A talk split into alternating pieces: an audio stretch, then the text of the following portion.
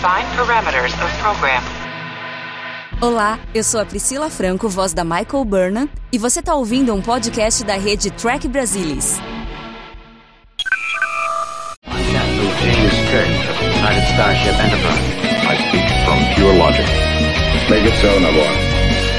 You cannot deny me, Cisco. There's coffee in that letter. Where no man has gone before.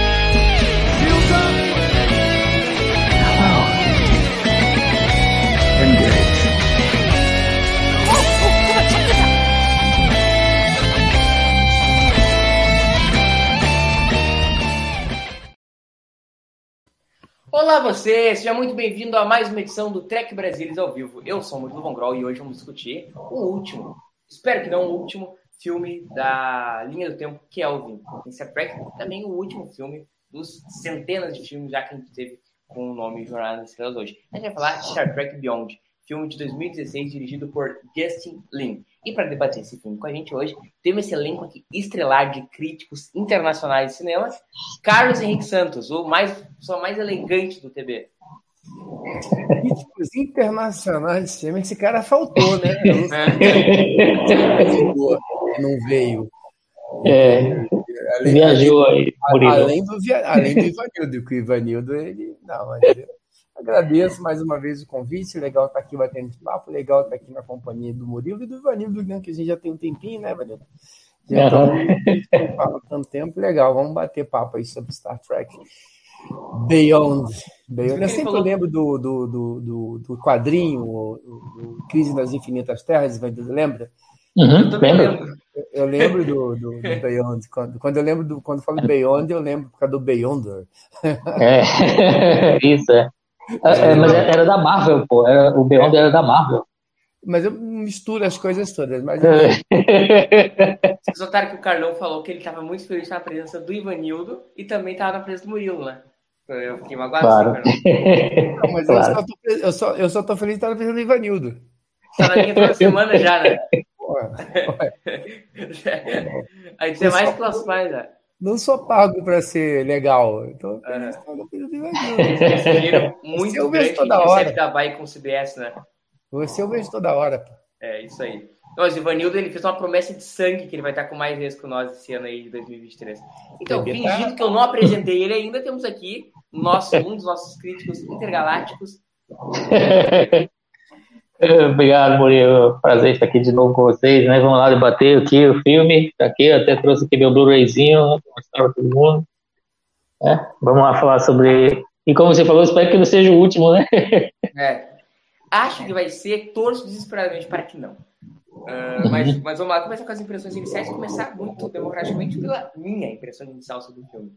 Primeiro, é o primeiro filme de Star Trek que eu vi no cinema.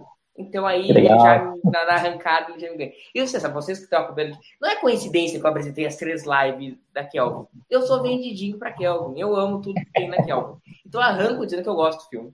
O filme tem problemas? Nós vamos passar três horas e meia aqui falando problemas do filme. Porém, entretanto, todavia, é um filme que eu acho que tem o coração no lugar certo. Ele tem um espírito de tosse, um espírito anos 60 que a mim agrada muito. Mas quanto mais eu, eu. Eu acho que ele tem também uma vibe que me agrada muito. Ele tem um ritmo bacana, ele não deixa eu descansar. E, e junto a tudo isso, ele é uma experiência legal de assistir. Mas quando tu começa a pensar no filme, ih, rapaz, fica problemático. E tu, Ivanildo, quais são as tuas impressões iniciais sobre essa obra artística? Bem, eu também vi no cinema, né? Todos os filmes da Kelvin eu vi no cinema, realmente. É, eu gosto, né, do, do Sem Fronteiras, né, Beyond. É, eu acho que ele tem mais cara de Star Trek um pouquinho, né, do que os dois anteriores. Eu acho até também que o, o- cara, como você falou aí, o roteiro não é perfeito, não é um filme assim à prova de balas, é um filme que gente acho que a gente vai discutir isso aqui ao longo da noite. Quase não foi feito, né? E- e- tinha muita coisa conspirando contra ali, esse filme realmente quase foi feito ali no, no, no, no- no acabado do tempo, né? No, quando o relógio estava contando ali para eles comemorarem o 50, cinquentenário de Star Trek. Mas conseguiu né, ser feito, ainda bem que foi feito, eu acho. É, eu acho que talvez também porque ele tem um pouco mais de sabor de Star Trek do que os dois anteriores, Eu acho que isso foi uma das, uma das razões também para o fato dele talvez não ter sido tão bem é, sucedido na bilheteria. Né? Ele ficou um pouco abaixo dos dois anteriores em termos de, de grana, né? que é o que move o, o estúdio, né? que é o que o estúdio, no fim das contas, analisa para decidir se o filme é bem sucedido ou não. É, mas eu gosto dele, eu acho que é, fez bem, né, uma amadurecida nos personagens, que é o que ele traz ali, e eu gosto dele no geral, realmente. Não é um filme realmente perfeito, mas é um filme que eu me, diver, me diverte, me entretém, e eu sempre gosto dele no cinema. Então, esse filme é bom para mim também. Legal, legal. E tu, Carlão, quais as tuas impressões aí iniciais sobre não, não tenho muito carinho por esse. Assim, eu tenho sempre um carinho por qualquer coisa relacionada a Star Trek, né? Mas esse filme, o Calvin Timeline é o que eu. É o menos. É, momento me chama atenção, que eu raramente revisito. Revisito assim situações como essa, a gente precisa falar sobre o filme, e, e, e eu noto que é um filme que não me chama muita atenção, que sempre que eu revisito, eu lembro que eu esqueci de coisas do filme. Falei, cara, sim, isso nesse filme. Né? e, e, isso é um sinal de que eu né, não me conecto muito com ele, não. Eu, eu acho, a opinião que eu tenho sobre Star Trek Beyond, para mim, ele, ele, ele tá para Calvin Timeline como o Insurrection tá para os filmes da nova geração. É um filme certinho, bonitinho, arrumadinho, tá? Tem começo, meio e fim, tem uma história legalzinha, mas ele, hum, para mim, ele não. Se, se ele fosse um episódio de Jornada nas Estrelas em duas partes seria um excelente episódio, seria um episódio muito legal. Para cinema, eu acho que parece que ele não decola, né? Ele fica ali, a hora que ele vai, pelo menos ele ferra algumas coisas, busca algumas coisas aqui e ali. E, e, e, e quando vocês comentam, o Ivanildo comentou que ele tem um, um pezinho na série clássica, eu acho que tem mesmo. Tem duas questões. Uma que eu não vejo como um problema, eu acho que muitas ele, ele, ele bebe ah, é, em algumas cenas ali no, em coisas da série clássica, e eu acho super legal isso, você fazer quase como uma homenagem. Algum, uma cena, inclusive, é, é, é uma homenagem, mas é, é, é quase que copiada né, de um filme de Star Trek, a gente vai falar isso ao longo do caminho. Mas também é, eu, eu, eu, conversava com o Murilo um pouquinho antes da gente, começa, da gente começar e falei assim: talvez seja esse, eu não digo um problema, pode ser um problema para mim. O, o, o Ivanildo gostou do filme, muita gente gosta, então acho que isso é muito pessoal, como sempre é pessoal. Mas talvez justamente esse, esse lance dele ser mais parecido com Star Trek, um, ao, a série original, e a série original, o elemento natural dela é a TV, né? Ali, a série original, ela, ela cresceu e tomou vulto igual a importância que ganhou para a gente, foi ali, talvez seja isso talvez seja um, um, algo que fosse um episódio muito legal. Com certeza seria um episódio muito legal para TV, mas para mim eu, me falta alguma coisa. Eu, eu, já, eu repeti, me repetindo, eu olho para o Beyond da mesma maneira que eu olho para Insurrection em, em da nova geração. Para mim, tá do mesmo. Não é ruim, tá? Oh meu Deus, que horroroso. Não, mas é um filme que legal, um filme da vez, tá bom, não preciso ver de novo. Ivanildo, tu que é o nosso cara aí dos bastidores, esse filme, como tu falou, quase não aconteceu, né, bicho? Uhum. Sim, a gente viu que depois do Além da Escuridão, né, o filme anterior, o que é, dividiu um pouco o público, mas ainda assim foi muito bem de bilheteria, né, o estúdio queria outro, foram contratados dois roteiristas para desenvolver né, uma ideia nova para um novo filme, inclusive os dois roteiristas agora são os que estão tomando conta da série do Senhor dos Anéis, né, da Amazon, o J.D. Payne e o Patrick, alguma coisa, esqueci agora sobre o nome dele. E eles não conseguiram, né, entregar. Aí o Roberto Orsi ia ser o diretor, mas o Paramount não queria ele, porque ele era inexperiente. E a essa altura, claro, o J.J. não ia retornar, porque ele já tinha se comprometido a fazer filmes Star Wars, né, o Despertar da Força. Então, tinha aquele rolo. Quem ia ser, quem ia ser diretor, né? Ninguém conseguia chegar ali com ciência. O Paramount não queria o Roberto Orsi, embora ele tenha feito grande força para ser aprovado no estúdio. Enquanto isso, a ideia original dos roteiristas não foi aprovada. Aí chamaram outros roteiristas, também não rendeu. e, assim, desesperado o estúdio para ter um filme para lançar no, no cinquentenário de Star Trek. Eles perguntaram basicamente para o Simon Pegg, né? Você consegue escrever um roteiro para nós, para fazer esse filme acontecer? E ele disse, tá, eu topo, né? É, o Simon Pegg é, é, curioso porque ele tem experiência como roteirista, né? Ele não é só ator. Ele tem experiência como roteirista na TV, na TV inglesa. Ele escreveu junto com o Edgar Wright aqueles filmes que, que estouraram a carreira deles, né? O Todo Mundo Quase Morto, aquela comédia. O, o Chumbo Grosso, né? Também.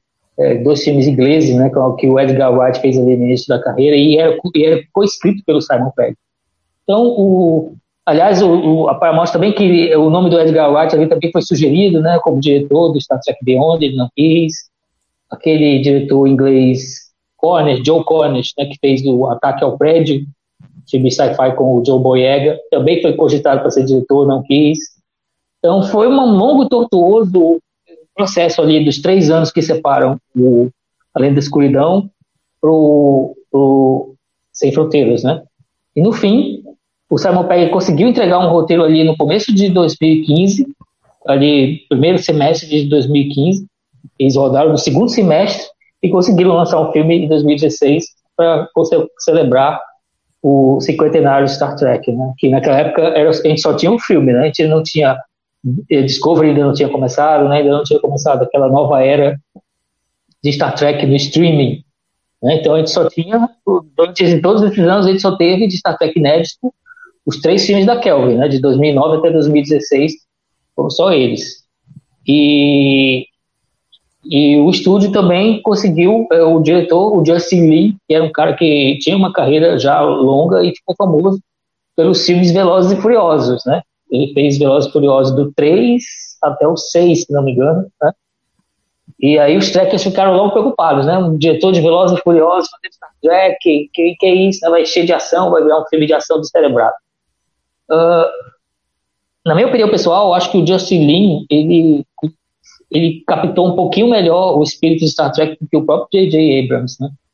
É, a gente pode até discutir os filmes do J.J. têm mais energia, são mais, mais empolgantes, mas eu acho que o Lin pegou um pouquinho melhor o espírito né, da, da coisa.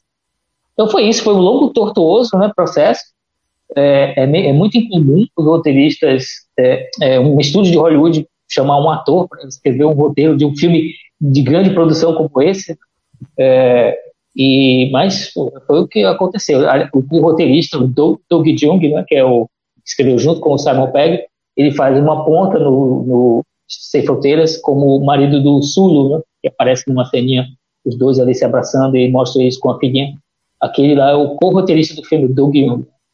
Então, foi basicamente isso, né? Um filme que passou ali raspando para ser lançado, quase não, não ficou pronto a tempo, mas e ficou, né? E teve também o um problema do orçamento, né? Que acho que a gente vai falar também. Um filme de orçamento muito grande, uh, custou muito caro, né? Que foi o grande problema dele, né? Provavelmente acabou sendo o filme mais caro do que deveria ter sido feito, apesar da Paramount ter rodado ele em Vancouver, né? Que é no Canadá, que é tradicionalmente mais barato filmar lá do que filmar em Los Angeles, por exemplo, onde foram feitos os dois filmes do J.J. Abrams. Mas ainda assim o custo escalonou muito né? e o filme ficou caro, que ajudou ele a, a não se pagar exatamente, né? como na bilheteria. Mas a gente vai falar disso mais à frente. Mas o processo tortuoso mesmo para fazer o filme acontecer foi basicamente esse, resumindo. Ivanildo, e antes a gente entrar nessa questão do Justin Lee mesmo, debater a direção dele, só uma pergunta, tu sabe dizer qual era o roteiro original do Orsi? Uh, não, não sei te dizer qual era a ideia original, não. Uh, tem o, do que foi divulgado, né? Uh, tem um, uns indícios de umas coisas ou outras que apareceram lá no, no, no Memorial Alpha, por exemplo, que Memorial Alpha aqui, o ponto de pesquisa, eles falam, né, que queriam um vilão é, diferente do Khan. O Roberto Ossi sugeriu uma ideia de talvez trazer o Khan de volta, né, fazer um outro filme com o, o Khan como vilão. Então, tem essas ideias aí jogadas aí ao, ao relento, mas nunca foram realmente assim, é, amplamente divulgadas. Carlão, uh, eu, queria saber de ti, cara, um, grande fã da franquia Velozes e Furiosos, como, como tu enxergou essa, essa, essa direção desse livro? Porque assim, eu sei que eu vou falar é meio esquisito. Eu acho que o Justin Lin não é um diretor tão bom quanto o J.J. Abrams. Porém, eu acho que ele fez um trabalho em Star Trek melhor, porque eu acho o seguinte. ele talvez a gente possa dizer que o filme é menos empolgante que os outros dois, sim. Mas eu tenho a impressão que ele tem mais cenas de ação que os outros dois. E ao mesmo tempo ele consegue imprimir um espírito tos que não tem nos outros dois. E vou dizer o seguinte, meu favorito, vocês sabem, é o Into Darkness. Eu prefiro Into Darkness às vezes. Mas eu sinto que o, o Beyond tem mais espírito série clássica que os outros dois. Curioso, não? É, sim, é, eu concordo em parte é, com isso. Eu acho que a. É, eu acho que o, o, o Lee, ele, ele. Realmente, eu acho que ele conseguiu fazer um trabalho mais redondo, tá? Talvez, por mais que a gente possa ter estranhado o Simon Pegg como roteirista, mas acho que o Simon Pegg conseguiu fazer um roteiro um pouco mais redondo. E, e, e, o Star Trek 2009 ele, ele, tinha uma missão complexa, né, que já, já, foi, já foi falado várias vezes, né, de reiniciar e, e recontar uma história e reapresentar personagens e, e, eventos.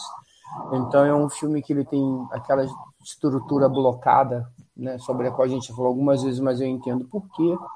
Star Trek e o, o, o Into, the Dark, Into the Darkness é um filme que eu, que eu realmente gosto bastante mas está longe de, de, de, ser um filme sem problemas, né? É um filme que tem seus problemas, mas eu acho que ele consegue, para mim, ter esse, esse impacto maior do que tem o, o Beyond. Mas Beyond, sem dúvida, eu acho que ele tem um roteiro mais bem redondinho, porque ele não tinha mais essa missão, né? De ele, ele, tem, ele não precisa re, reapresentar personagens. É, diferente do, do, do Into the Darkness, ele, ele conta uma história pode ser que é original, é uma história nova, com começo, meio e fim. Então, acho que fica mais fácil para o diretor navegar um pouco é, nesse cenário. Né? Então, eu acredito que ele conseguiu fazer um trabalho bem legal. E sim, com, com, com as cenas de ação, com tudo colocando, é, tudo colocado ali dentro de um espaço bem razoável, dentro de uma. É, eu diria, a equação funcionou bem. Eu acho que do, o trabalho do, do Justin como diretor, acho que foi bom. Eu acho que o, o, o que ele não conseguiu, que o filme, pelo menos para mim, né, de novo, né, pessoal, ele não conseguiu talvez ter essa magnitude, ela, ele tem menos a ver com o trabalho do diretor Inclusive, o pessoal lembra muito do Justin Lee pelo Velozes Furiosos, é óbvio, né? Mas Justin Lee é, é, o, é, o, é o criador de de um dos personagens, de um dos episódios que eu mais gosto de, é, de Community, que é o Modern Warfare, cara. Eu acho aquele episódio sensacional. Alguém não viu Community, cara, dá uma olhada, a série é muito legal. Eu tava disponível algum streaming aí. E o Modern Affair é um, é um episódio que eu gosto demais e depois eu descobri que era o Justin Lee que tinha dirigido ele. E tem, já mostra ali o DNA do, do Justin Lee é, nesse episódio. Eu lembro muito dele por causa de Community, por incrível que pareça. Acho que ele fez um trabalho bom. Né? Em resumo, acho que o trabalho foi bom, é, mas acho que o, o roteiro do Simon Pegg, se ele é, se ele é, é um roteiro que prende atenção ou não, é, é uma outra discussão, mas ele é mais flat, mais redondinho, eu acho que é mais fácil de trabalhar.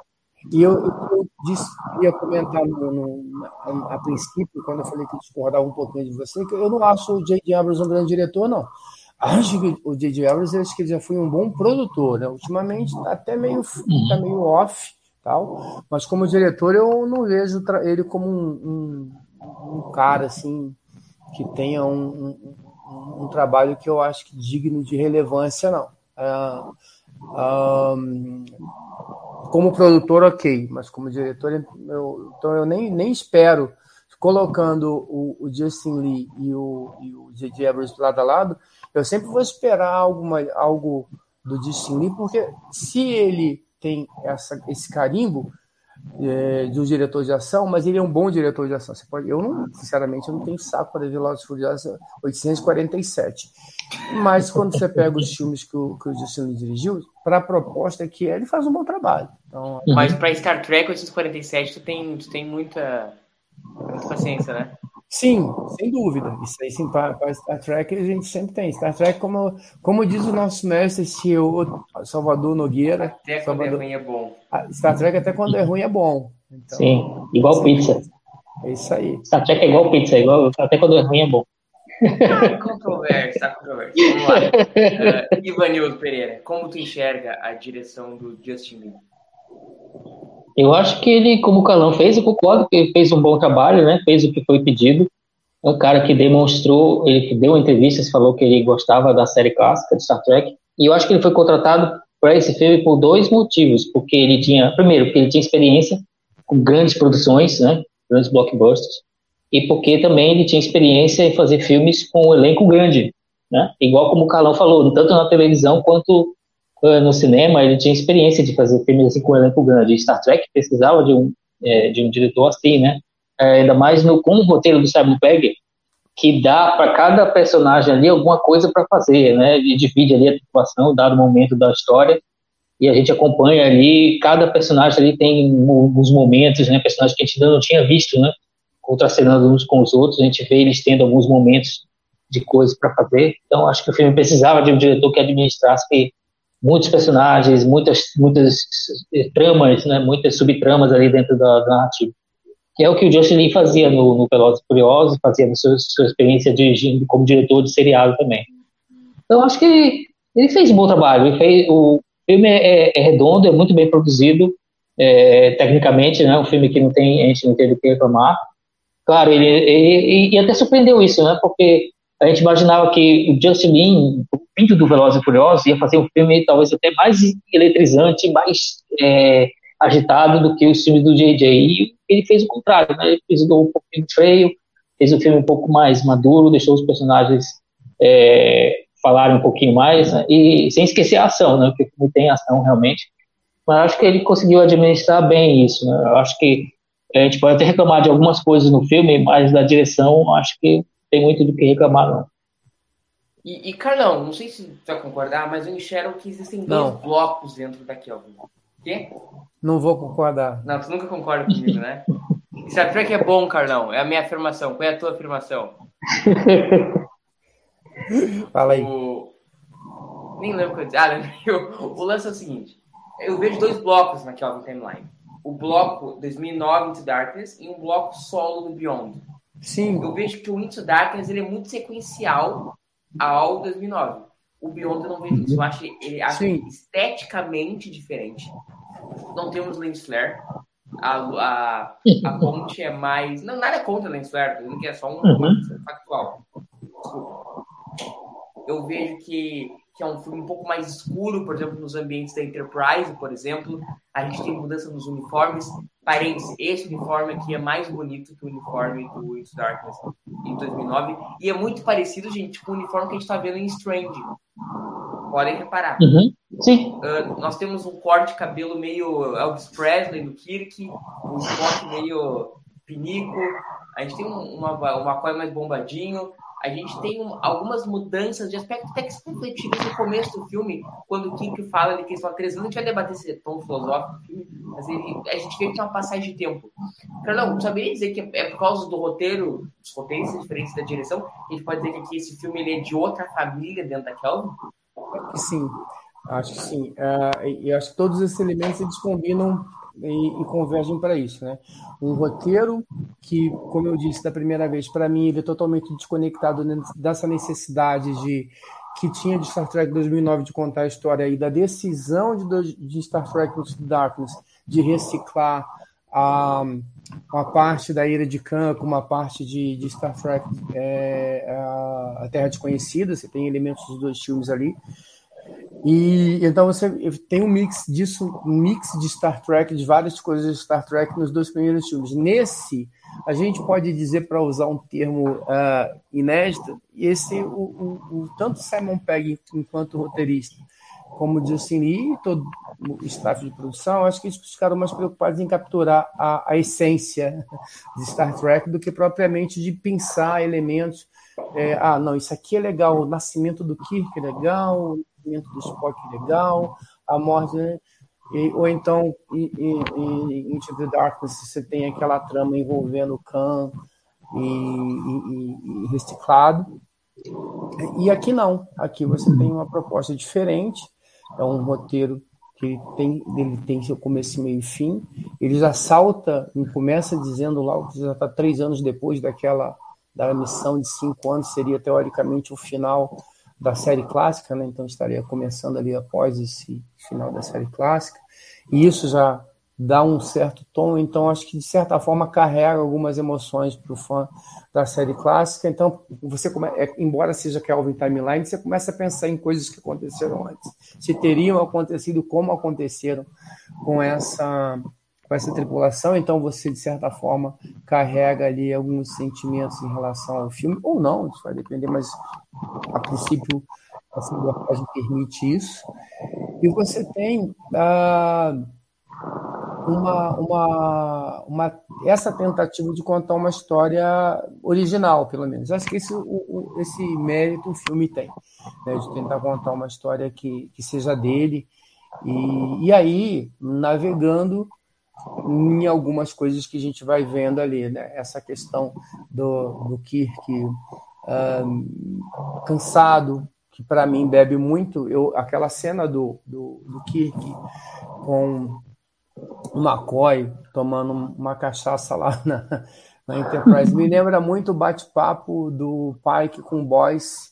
Em The Cage. Em The Cage. Verdade. E depois virou Menagerie.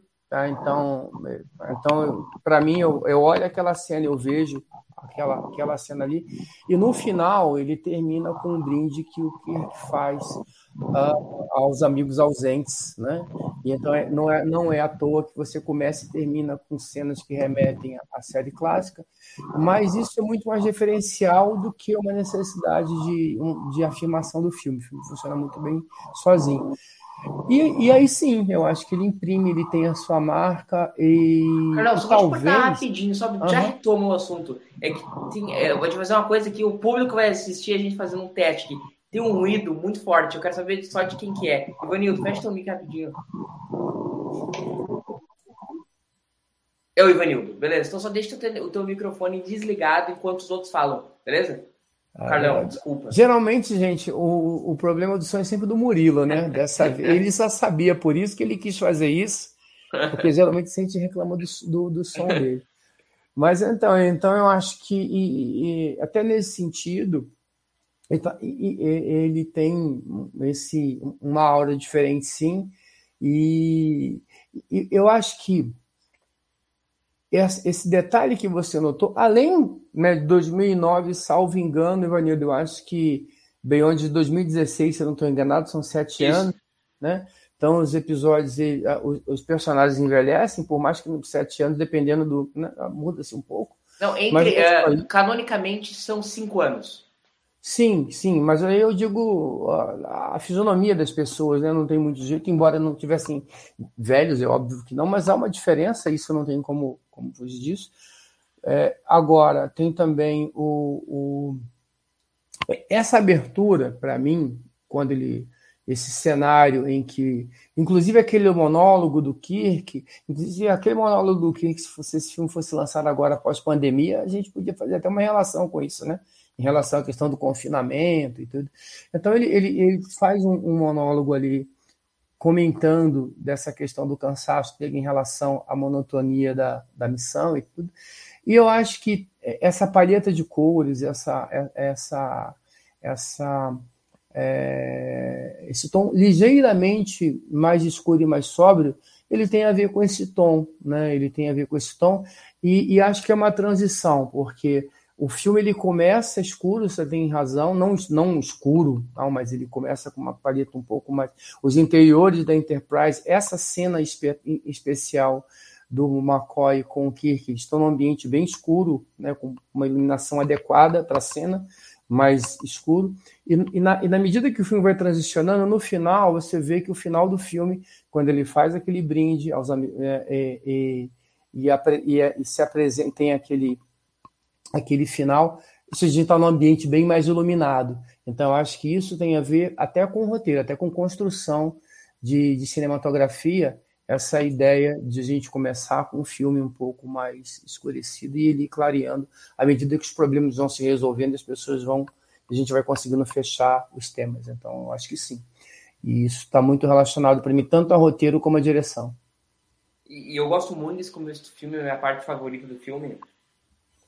Eu acho que ele primeiro começa num tom muito parece que a gente está num teaser de episódio da série clássica, com o Kirk lá embaixo naquele planeta tentando dialogar e os caras simplesmente não entendem. E eu, eu, eu, sinto que eu tô largaram um teaser do episódio uh, 13 do terceiro ano de, de, de Tose. Isso é uma coisa que me agrada muito. E ele trata de um tema que eu estava discutindo isso numa gravação que a gente fez do série de Spock essa semana e que vai ao ar provavelmente em 2029. Como adiantado a gente grava o série de Spock. Que uma coisa assim, pela série ser episódica, não se trata na série clássica o fato de estarem aqui há anos enfiados dentro de uma nave e na série clássica, assim, num espaço profundíssimo, eles estão há semanas de qualquer contato com a federação. Muito pouco se trata disso, quase nada na série clássica. E eu acho legal que o Beyond traga essa questão da, da missão de cinco anos e do peso emocional que isso tem. Eu gosto muito daquele, daquele diário de bordo do Kit no começo, porque, tudo bem, ele está falando ali de uma questão pessoal de quantos de nós somos capitães de naves estelares em missões cinco anos no espaço? Ninguém. Mas eu conheço assim, poucos. Eu conheço poucos. Não muitos, né, Carlão? Só não muitos. De vez em quando, não muitos. Né? É, não Só muitos. um que jogava bola lá em Nova Iguaçu, né? JT Esteban. É. JT Esteban, baita centroavante lá, né? Mas enfim, eu acho que ele acaba ressoando com qualquer um de nós, às vezes, que tá de saco cheio da mesma profissão, tá de saco cheio da mesma vida. Uma coisa assim, tudo bem que o Kirk não tá na meia idade, mas tem meio que uma síndrome do cara que tá na meia idade, assim, tipo, cara, eu preciso mudar, eu preciso uma coisa diferente, eu tô orbitando em volta de mim mesmo. Então eu sinto que, que esse começo do filme, esse diálogo, e sobretudo a conversa dele com o McCoy, ele pode ter, e consegue ressoar com qualquer pessoa, né, Ivanildo? Eu tô ficando louco. Não, tá certíssimo, né? É uma coisa que o Star Trek sempre fez, né? Tentar dar uma humanizada no, nos personagens e trazer mais próximo, né? Pra, a experiência de qualquer ser humano. É uma das razões pelas quais a, a gente gosta tanto, né? Porque a gente se identifica muito com os personagens. Eles têm problemas como, como nós, né? Só que em outro, em outro lugar, né? É, aquela cena realmente, aquelas cenas iniciais realmente eu também gosto muito do modelo porque elas estabelecem realmente o, a rotina, né? Mesmo ele até diz, né? É, é, estou começando a me sentir como uma rotina episódica, né? Como se estivesse realmente num episódio de, de, de série de TV das antigas, né? E aquele é, reforça a amizade com o McCoy, aquela, aquela cena do brinde deles ali. Também é uma sutil referência ali ao, ao Ira de Khan, né? Que os roteiristas não conseguem evitar de fazer uma referência ao Ira de Khan em nenhum filme. Então tem lá eles conversando sobre a vida, né? Tem o Spock também depois é, pensando se ele quer continuar na frota ou não, reavaliando ali o relacionamento dele com a Uhura e ela também reavaliando o relacionamento com ele, né?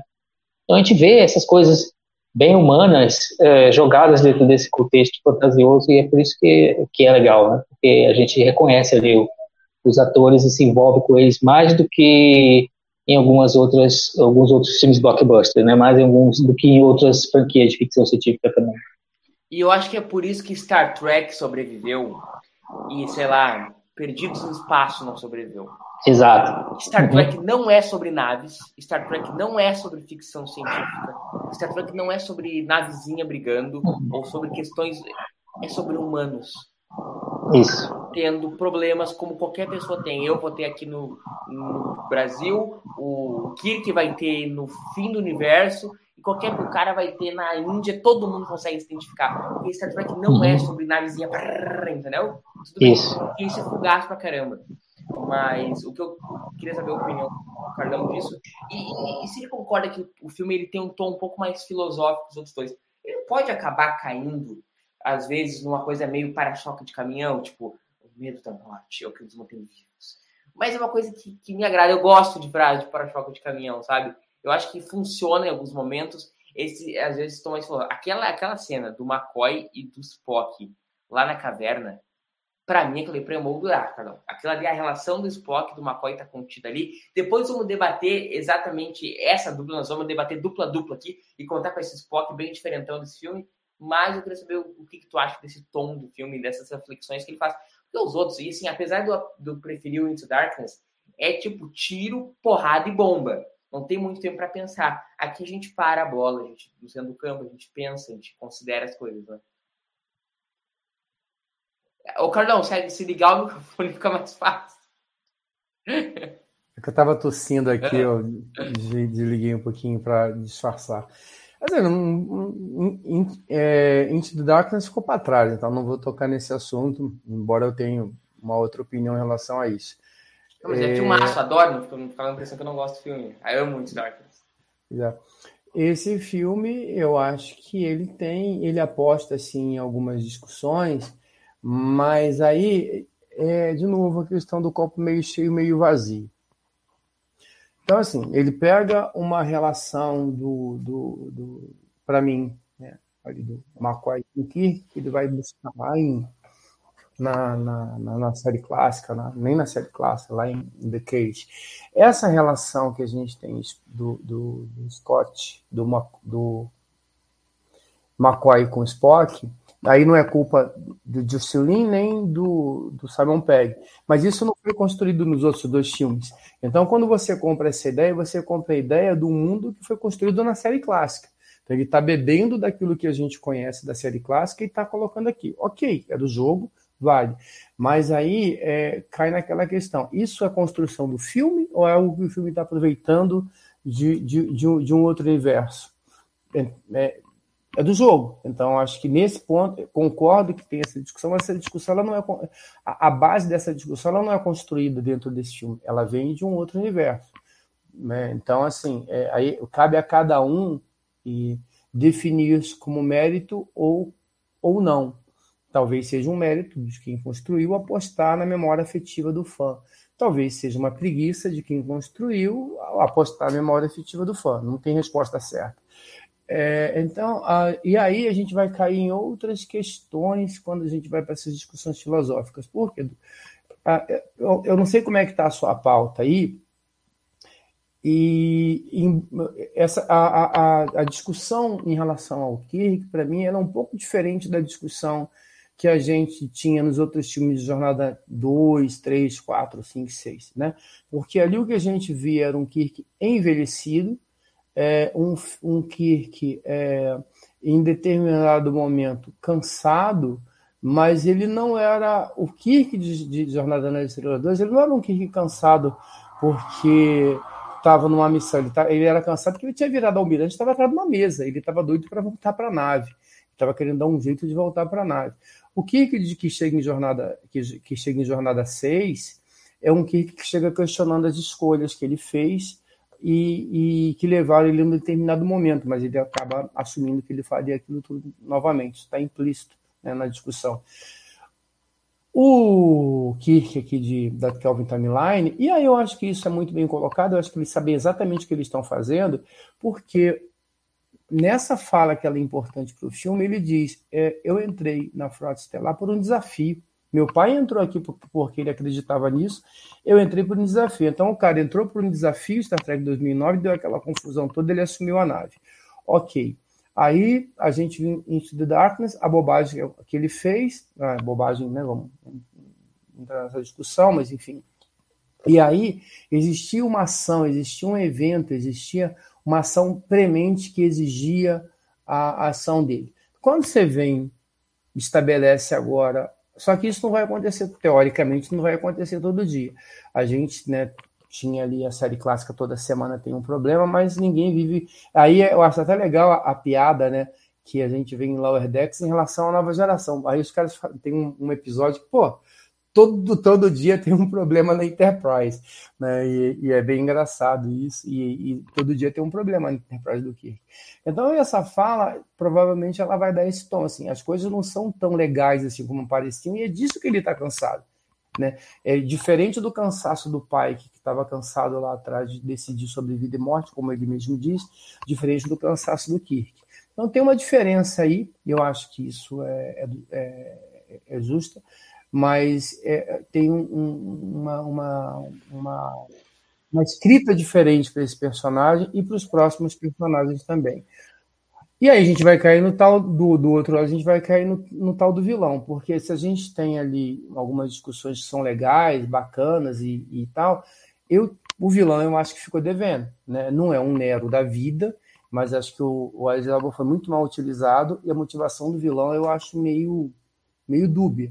E aí eu não quero atrapalhar a sua pauta, mas acho que isso acaba influenciando no filme, porque o filme, para mim, pelo menos, ele acaba se sustentando nessas interações dos personagens. A, outra, a contraparte que a gente espera do antagonista do filme, para mim, ela fica devendo. E talvez seja por conta disso que, para mim, o filme não funcione tão bem. Aí eu vou deixar, não vou falar de vilão agora, não, que deve estar é. na sua Tá, e aí eu vou pegar você... uma, pensar uma coisa do caminhão de coisas que tu falou, muito bem, inclusive, que pensar o lance que tu falou do, do lance de ser, de ser um pouco episódico. Ivanildo, baseado no, no, que o Carlão falou, tu não acha que esse filme tem um pouco uma vibe assim? Eu acho que qualquer pessoa no mundo que gosta minimamente de cinema, se tu largar esse filme pra ela, ela vai entender. Tudo bem, é uma nave, eles estão ali, uma missão de cinco anos, o pessoal tá meio uhum. e aí, bora pra ação. Eu, acho que ele tem meio essa cara de episódio, apesar de, repito, aí tu pode também dar um, uma palavra sobre isso, sobre esse lance do, do Kirk que tá cansado, que sim, obviamente é um tom diferente do Kirk do Eredicam, porque o, tom, o Kirk do Eredicam é 25 anos mais velho que esse Kirk. Então, é uhum. óbvio que o tom ia ser diferente. Mas eu uhum. vejo ali o, o, mesmo cansaço. E, o, e tá certo em tratar disso como uma série de classe tratou, porque é óbvio que ficar cinco anos no espaço profundo vai ter um, algum reflexo psicológico. Mas tu também vê esse tom, tom episódico do, do, do filme que qualquer pessoa pode entender. Pode essas duas coisas aí de jogar essa bola. Sim, vejo, né? Os filmes de Star Trek são meio, sempre foram meio assim, isolados, né? A gente teve lá nos anos 80 o, os filmes 2, 3 e 4 que eram conectados, mas mesmo assim, eu, eu quando eu assisti, comecei a assistir Star Trek, eu comecei pelo filme 3, né? E eu entendi praticamente tudo sem precisar, né? É, sem, sem ficar boiando.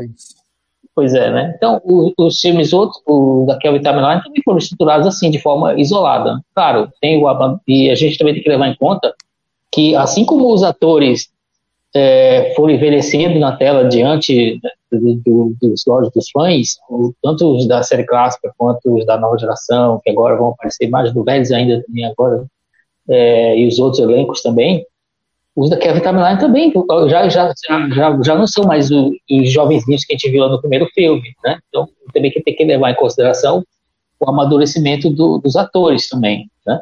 Então isso leva tem um, um componente disso aí também. Mas eu concordo com você quando você disse que dá para entender perfeitamente, né? Sem, sem, sem precisar ter visto os outros. Porque é assim que os filmes de, de, de Star Trek geralmente são, sempre foram feitos. Né?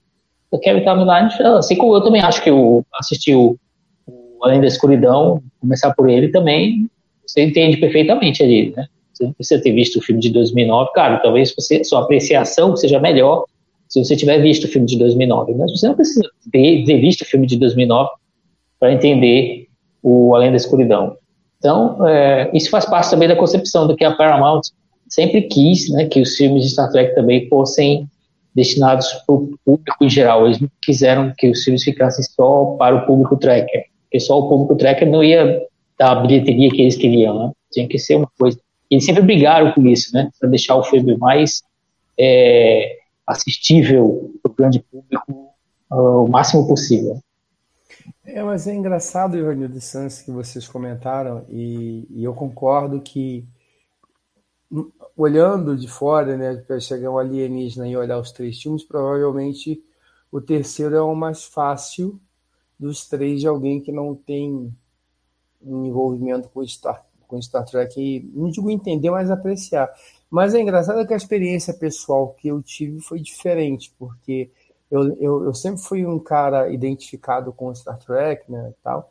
E no trabalho, depois de Star Trek 2009, as pessoas diziam, pô, cara, eu vi aquele filme que você gosta, tal gente que não era fã de Star Trek e, e que foi ao cinema ver esse filme por causa da propaganda e tudo, e que né, veio falar comigo. É, não, que legal, cara, gostei e tal. Agora entendi porque que você gosta. Se soubesse que eu falo, não, soubesse que tem muito fã que eu não gosto. Eu não vou cortar o barato do cara, até porque eu gosto. E, e, e Beyond eu não tive essa mesma, eu não tive essa mesma recepção. Mas é só um comentário, acho que não muda o preço do dólar, Mas- não. Mas eu concordo com essa afirmação. Mas é engraçado que eu tive essa, eu tive essa experiência com Star Trek 2009, de pessoas que não eram fãs da franquia me, fa Mas, me Carlão, para falar sobre o filme. Mas sabe uma coisa que é interessante, cara? Eu não, porque eu adoro Kelvin. Mas eu tenho a impressão que a Kelvin ela é tão bem recebida nos meios fora de Star Trek. Eu lembro quando saiu o filme, era o Kuborg falando que a sessão de cinema de Beyond tinha sido a sessão de cinema da vida dele. Nesse clima. Eu sinto que nós somos mais pesadões com a Kelvin. Eu não, eu, eu digo na lata que eu acho os três ó, maravilhosos. Mas não tem essa impressão, Ivanil, também, que, tipo, é, é só nós aqui que estamos discutindo lá, é fora que discussão lá, fora é do caramba, é isso. Sim, claro. Tem muita gente que eu conheço que nunca viu Star Trek na vida, nem episódio, nem filme, e quando foi assistir os filmes da Kelvin, adorou. né? É, Eu conheço muita gente assim, né? Tanto é que já teve gente comigo, já tive essa experiência, né? Pessoas que assistiram os filmes da Kelvin chegaram comigo e disseram: me recomenda mais o Star Trek para assistir, né? Aí lá fui eu falar: tá, a série clássica é dos anos 60, talvez você possa estranhar, mas pode começar por ela. Nova geração, é, Hoje em dia, é, talvez seja a série mais amplamente querida de Star Trek, mas o começo ali você tem que aguentar um pouquinho, né? Porque o começo é meio ruim. Então, é, é, isso aconteceu comigo, né? Gente que assistiu os filmes da Kelvin e, e quis partir para mais Star Trek depois, né? É, mas tem gente também que assiste como um filme blockbuster que está passando na televisão ou está passando no cinema naquela época. E, e o filme é feito para agradar esse público também, né? Ele é agitado, ele é cheio de efeitos visuais, ele tem uma concepção visual que é interessante, e atrativa para o público que assiste filme da Marvel, que assiste filme do Velozes e Furiosos, né? Então ele, ele dialoga bem com o que assiste filme blockbuster hoje em dia. Ele tem os personagens de Star Trek, tem só ali um pouquinho, né, da, do que a gente considera como essência, né? É, o suficiente para nós, pra, pra, é, nem todos, né, mas para muitos dos fãs das antigas gostarem também. Mas é, ele dialoga mesmo com esse público, né, que assiste filme, filmes, as superproduções de hoje. E é feito para fazer isso também, aliás. É, mas eu nem digo só quem gosta, porque o filme ele é um pipocão, né? Assim como o Into Uhum. Darkness de 2009. Mas eu sinto gente do meio nerd mesmo, assim, e que não é tão Sim. ligado a Star Trek. Eu pe- pesquei esse exemplo do Borgo. Pô, cara, Uhum. isso na na vida dele. Então, assim, eu sinto que às vezes o tracker ele é muito caxias, assim. Uhum, sim. E eu tô falando de quê? E assim, eu tô me eximindo disso, mas eu sou super caxias com Discovery, por exemplo. Eu vivo metendo pau em Discovery. Tipo, todos nós somos assim. Mas assim, é, sobre esse tema, por exemplo, eu, eu sou uma pessoa que, assim, uma coisa, eu, eu gosto de Star Trek, eu assisto tudo de Star Trek, eu assisti todas as séries de Star Trek, eu tenho tudo de Star Trek, e assim, antes de qualquer outra coisa, eu vou assistir Star Trek, tá? Então, assim, eu não tenho tempo de ver nada, eu vou ver Star Trek. Ah, saiu qualquer outra coisa e eu preciso, eu preciso rever Voyager, eu vou rever Voyager. Saiu qualquer outra coisa e eu vou ver a, a Tais, eu vou rever Tais. entendeu? Eu vou ver qualquer outra coisa. Tu vai rever o primeiro ano de TND? Vejo. Agora, uma coisa é gostar, outra coisa é você, dentro do negócio, você olhar e entender onde tem defeito e onde tem qualidade. Porque se você vê quali- de- qualidade em tudo, Sim. não, Não faz não sentido. se tudo é bom, nada é bom. Exato. Exato. Se tudo é bom, E- nada é bom. Entendeu? Então, E assim, Star Trek agora- também tem 50 E- e poucos anos já, né? Então tem seus altos e baixos. Né? Não, e Normal. assim, e, e- e- e é interessante assim, quando você vê um episódio é, que, que é ruim, é ruim, tem episódios ruins, é, você até consegue pontuar coisas que são importantes ali daquele, da- daquele segmento tudo. Agora, sim, se você acha que tudo é bom, é, pô, peraí, não pode ser, né? Não pode tudo ser bom, até porque as pessoas têm gostos diferentes. O que é bom para mim pode não ser bom para você. Então, assim, eu sou um fã de Star Trek, eu gosto de tudo, mas tem coisas que são. E tem coisas que mudam, né? O, o, o- eu lembro, por exemplo, é, a- o primeiro guia de episódio que eu escrevi foi A Consciência do Rei. Comenta Tá. isso no cérebro desse episódio. Exato. E era um episódio que, antes de escrever o guia, eu não gostava do episódio. porque é um episódio muito cerebral, Shakespeare para lá. Eu devo ter visto aquele episódio com, sei lá, 10 anos de idade. Pô, e aí, para Shakespeare e tal. Quando eu fui escrever o episódio, aí você tem que pensar sobre o que você está fazendo. Porque uma coisa é você falar gostei, outra coisa é você explicar para as outras, ou não gostei, e você dizer para as outras pessoas por que você gostou e não gostou. E eu falei, cara, esse episódio é bom para caramba, eu estava errado. Né? Então, acho que a, a, mesma coisa sobre Enterprise, por exemplo. Eu, eu, quando saiu Enterprise, eu era uma das pessoas que criticava. Anos depois eu fui rever, não, cara, a série é legal. Eu eu estava com uma visão um pouco, talvez, é, pesada para a série. Então, tem essas A gente muda também, né? Mas é, acho que a gente precisa também ter esse, esse viés também. Assim. O fato de você olhar aqui, olhar ali, você identificar talvez alguma coisa que não seja, talvez não esteja dentro do escopo que seja mais, mais, mais agradável, quer dizer que você não gosta do, do produto final. Eu gosto da Kelvin Timeline. Eu tenho os três filmes aqui, tenho o Blu-ray, tem tudo, revejo.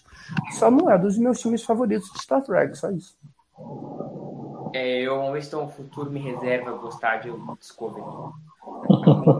tem episódios legais de Discovery. Não tem! Eu acho o primeiro episódio de Discovery top. O segundo, muito bom. O terceiro, fraco. Daí pra frente, não vamos discutir muito. O segundo ano tem é legalzinho. O terceiro ano, o Ivanildo. Kelvin Timeline.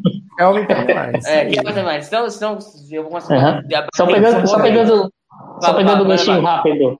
É, só pegando um ganchinho rápido, né, o Calor me ensinou aí Enterprise. É, o Star Trek Beyond Sem Fronteiras, né? É, é um pouco fã, é um filme que Vai sorrir o fã de Enterprise, né? É. Com Tem certeza. uma referência Exatamente. muito legal que é quando o Scott transporta o McCoy e o Spock é. de volta. É. Que ele fala, tipo assim, isso aqui é pra, pra carga, e, mas eu testei, que é uma coisa que tem no Broken Bow, que é o primeiro episódio. Exato.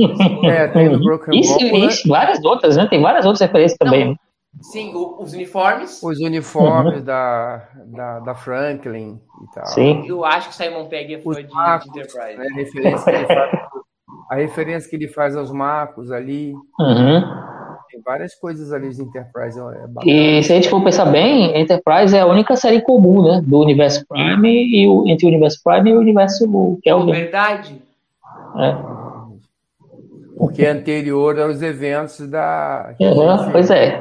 Vocês gostariam de Deep Space Nine versão Kelvin? Uh, eu não consigo eu, nem imaginar gosto, como seria, mas. Eu, quero tudo de Star Trek. Aí depois eu vejo e depois eu digo se eu gostei ou não. Quer né? então, quer então um spin-off baseado em cadeia de comando? Cara, eu não sou contra nada. Eu não sou contra. tá é assim, você ser contra antes de nascer é burrice. Não, também acho, também acho. Né? Uhum depois que nasce, só porque Star Trek também é. Então, assim. Discord! Não, quero, vou, que venha mais, quanto mais Star Trek, melhor, para a gente poder discutir. Exato.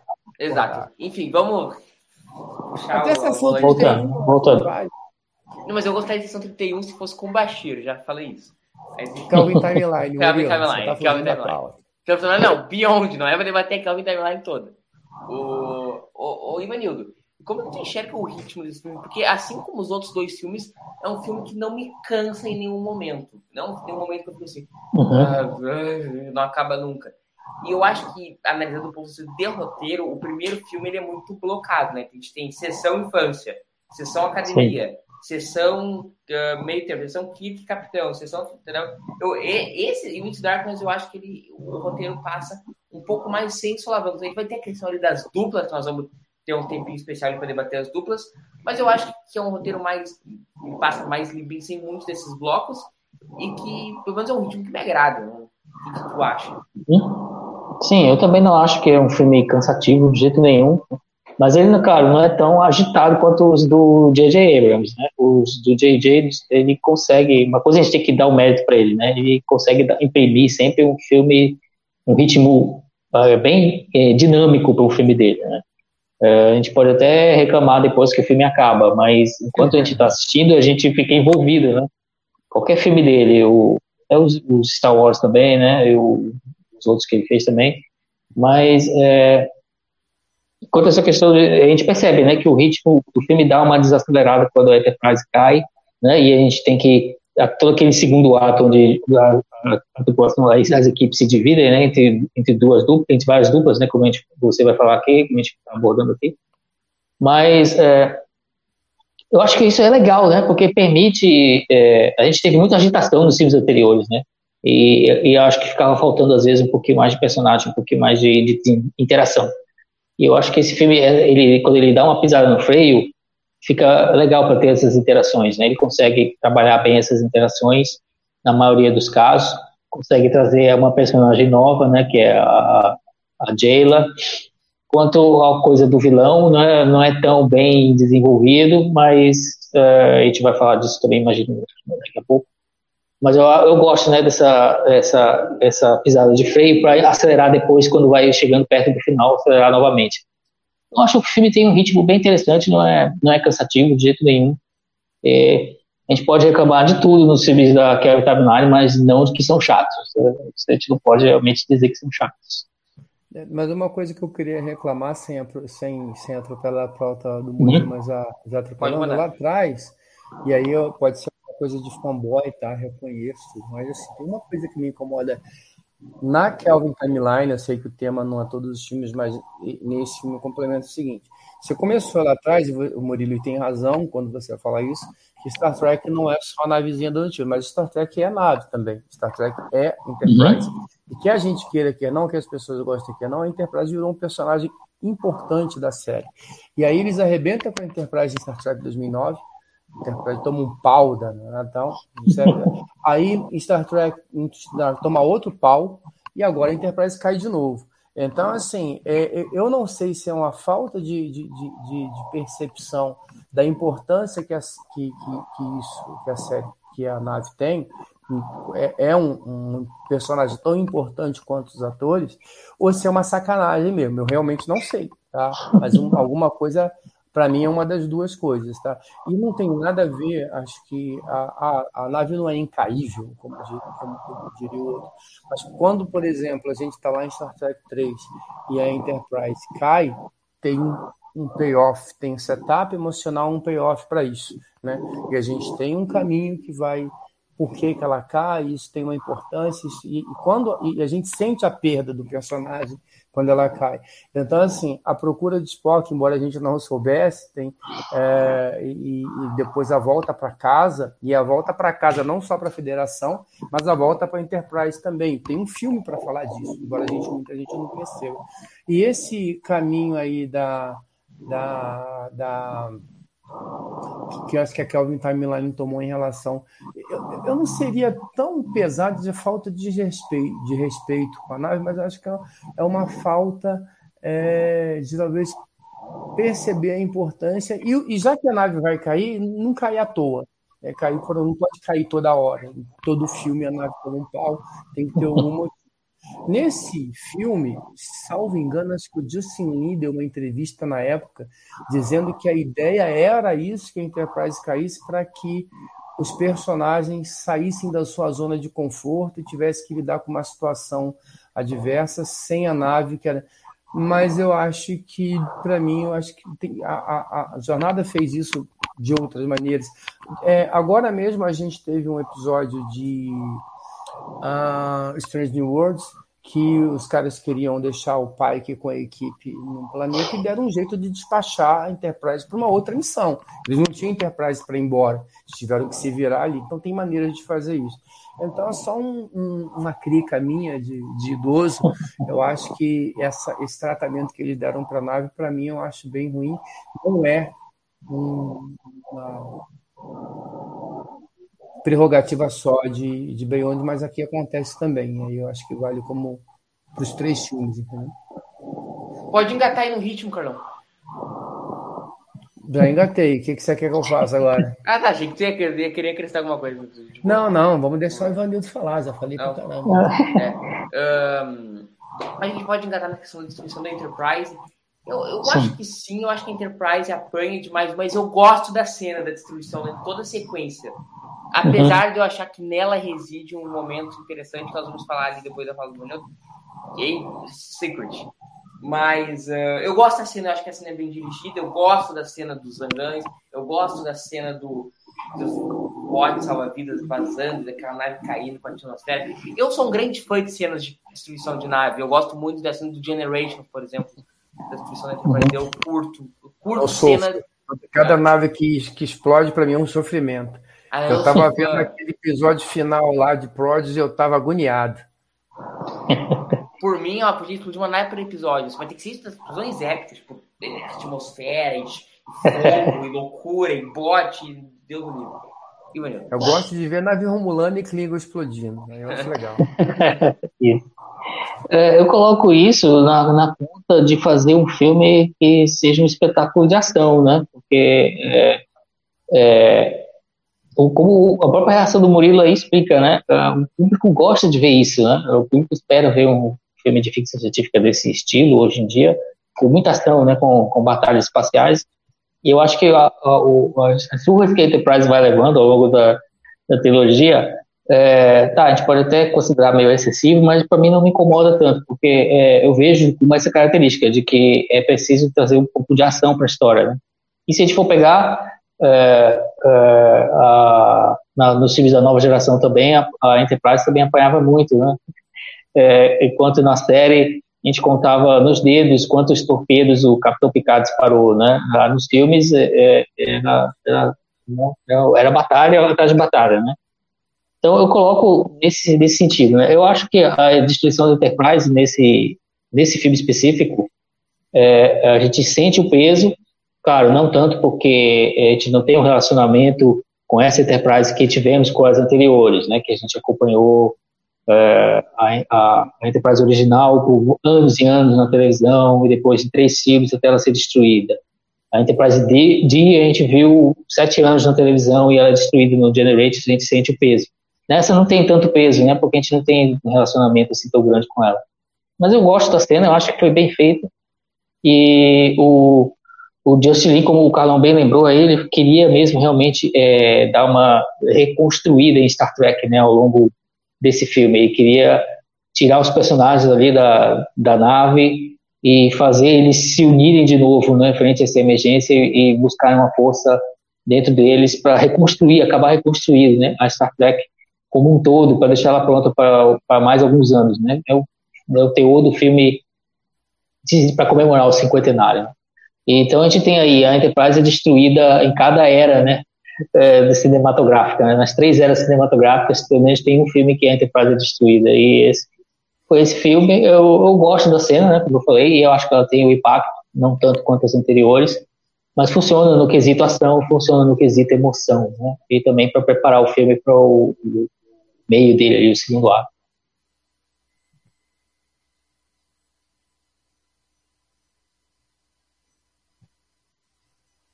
Queria discutir uma coisa desse, dessa descrição da Enterprise, uma coisa assim que vai agradar muito o Carlão.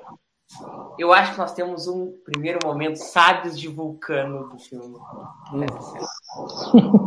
Como é que me vão para uma missão no meio do nada, de escudo abaixado, sem saber nada sobre a missão, confiando na palavra da mulher?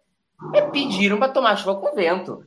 Não faz o menor sentido. Ah, tua tripulação tá lá fora, não dá pra fazer. Vai ser legal, vai ser legal pra caramba. Porra, não dá. Eles, depois tem aquela sova arrasadora que não tem tempo pra respirar de tanto pau que toma. Então acho que no momento sabe de vulcano? Eu não sei, eu acho que você está indo para uma missão de salvamento, né? Em tese, a pessoa, ela. Assim, a pessoa contou uma história ali em relação a isso, não sei. E, Devia ter mandado uma sonda antes. É, eu, eu só acho assim, se eu fosse fazer uma crítica, acho que é o tempo de reação.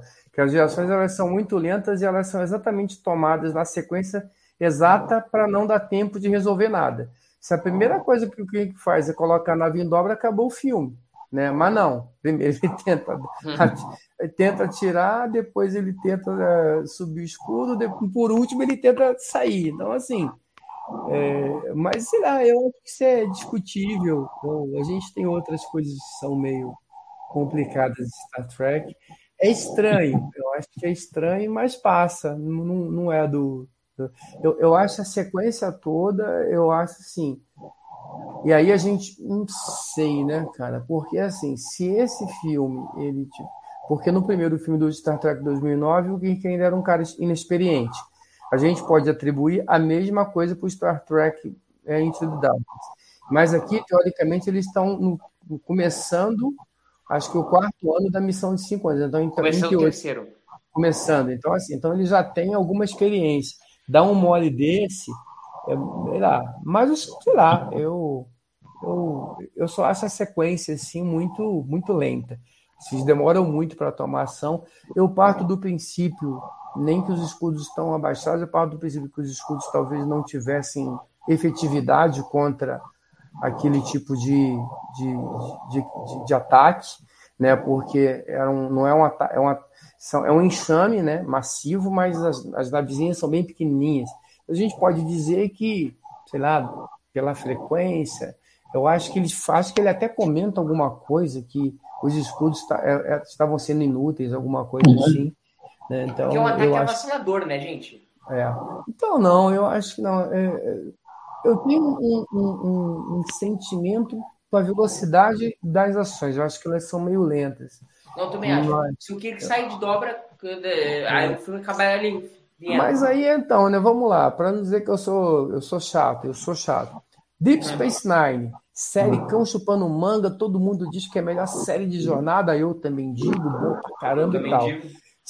Tô junto, tô ali lá. Agora, se depois do que, a, que o aí o, o, o, o, domínio vai lá, arrebenta com uma nave da classe Galaxy do nada, joga uns kamikazes lá, o que, que a Frota Estelar faz? Manda uma nave Mambembe, um, um protótipo meia, meia boca para tomar conta do negócio. Se a, a Frota Estelar fosse séria, colocava uma frota naquele negócio ali, não tinha, não tinha mais Deep Space Nine. A série acabava na segunda temporada é, é a organização militar mais banana da história. Não, cara, tinha que dar dois tiros naquele, naquela frente espacial e abraço o gaiteiro, acabou. É, o que eu quero dizer com isso é que assim, é, é, existem momentos, assim, é, por, é, vou, vou, usar um outro exemplo. Filme de terror. Aí tá o cara lá dentro de casa assistindo um filme de noite, chovendo, trovendo, aí escuta um barulho lá do quintal, o cara pega um taco de beisebol e vai. Todo mundo faz isso, né? Você tá dentro de casa, você escuta um barulho, você pega um taco é. de beisebol e vai lá. Não vai. Mas tem coisas que, se não acontecer, não tem filme, né? Você tá falando de ficção. Uhum. Eu entendi o seu ponto, eu tenho um certo estranhamento, mas acho que tem coisa muito pior em jornada, acho que dá para passar. Hein? Carlão, só vai terminar a questão ali da frota celular, sua bananice, para mim, e foi tu que me apresentou essa história. Para mim é a bananice over. Vamos fazer uma missão. Cardácia missão ultra secreta. Quem que é o time? Um velho, uma médica velha e o Orf. São o nosso time de espiões em Cardácia. Aí eu, eu, eu mando o idosozinho que se ele for capturado, ele, tem, ele sabe todos os segredos da frota estelar. né? E, tal, e, e negócio. É sensacional. É, e aí a gente é... coloca o capitão substituto na Enterprise. Necessidade? Passou longe. assim, o Hayek nunca tinha comandado a, a, a, a, Enterprise. a Enterprise até aquele momento e nunca mais voltou a. a, a é, mas ali precisava do Gélico para segurar a barra. É. E ainda manda um idiota, ainda, porque o Gélico é, é. idiota. Assim, mas só pra, pra voltando para Beyond, eu só quero dizer isso. Assim, eu, eu tenho um certo estranhamento com essa cena também. Mas se a gente for muito crítico com ela, a gente tem que ser muito crítico com um monte de outras coisas em jornada. Então, mas quase dá ali, mas, mas uhum. passa, mas passa. Vamos, vamos, vamos, vamos. Acho que dá para passar. É, o que me incomoda nela nem tanto é o tempo de reação, sim, me incomoda bastante, porque tipo, se ele, se ele liga a dobra ali, acaba o filme. E eu acho que era o que ele deveria ter feito. Mas o que me incomoda é o quão fácil eles tocam a missão, entendeu? Não sei. Eu, Cara, tinha mandado uma sonda, não acha, Vanildo? Tinha mandado, mandado, mandado uma sonda?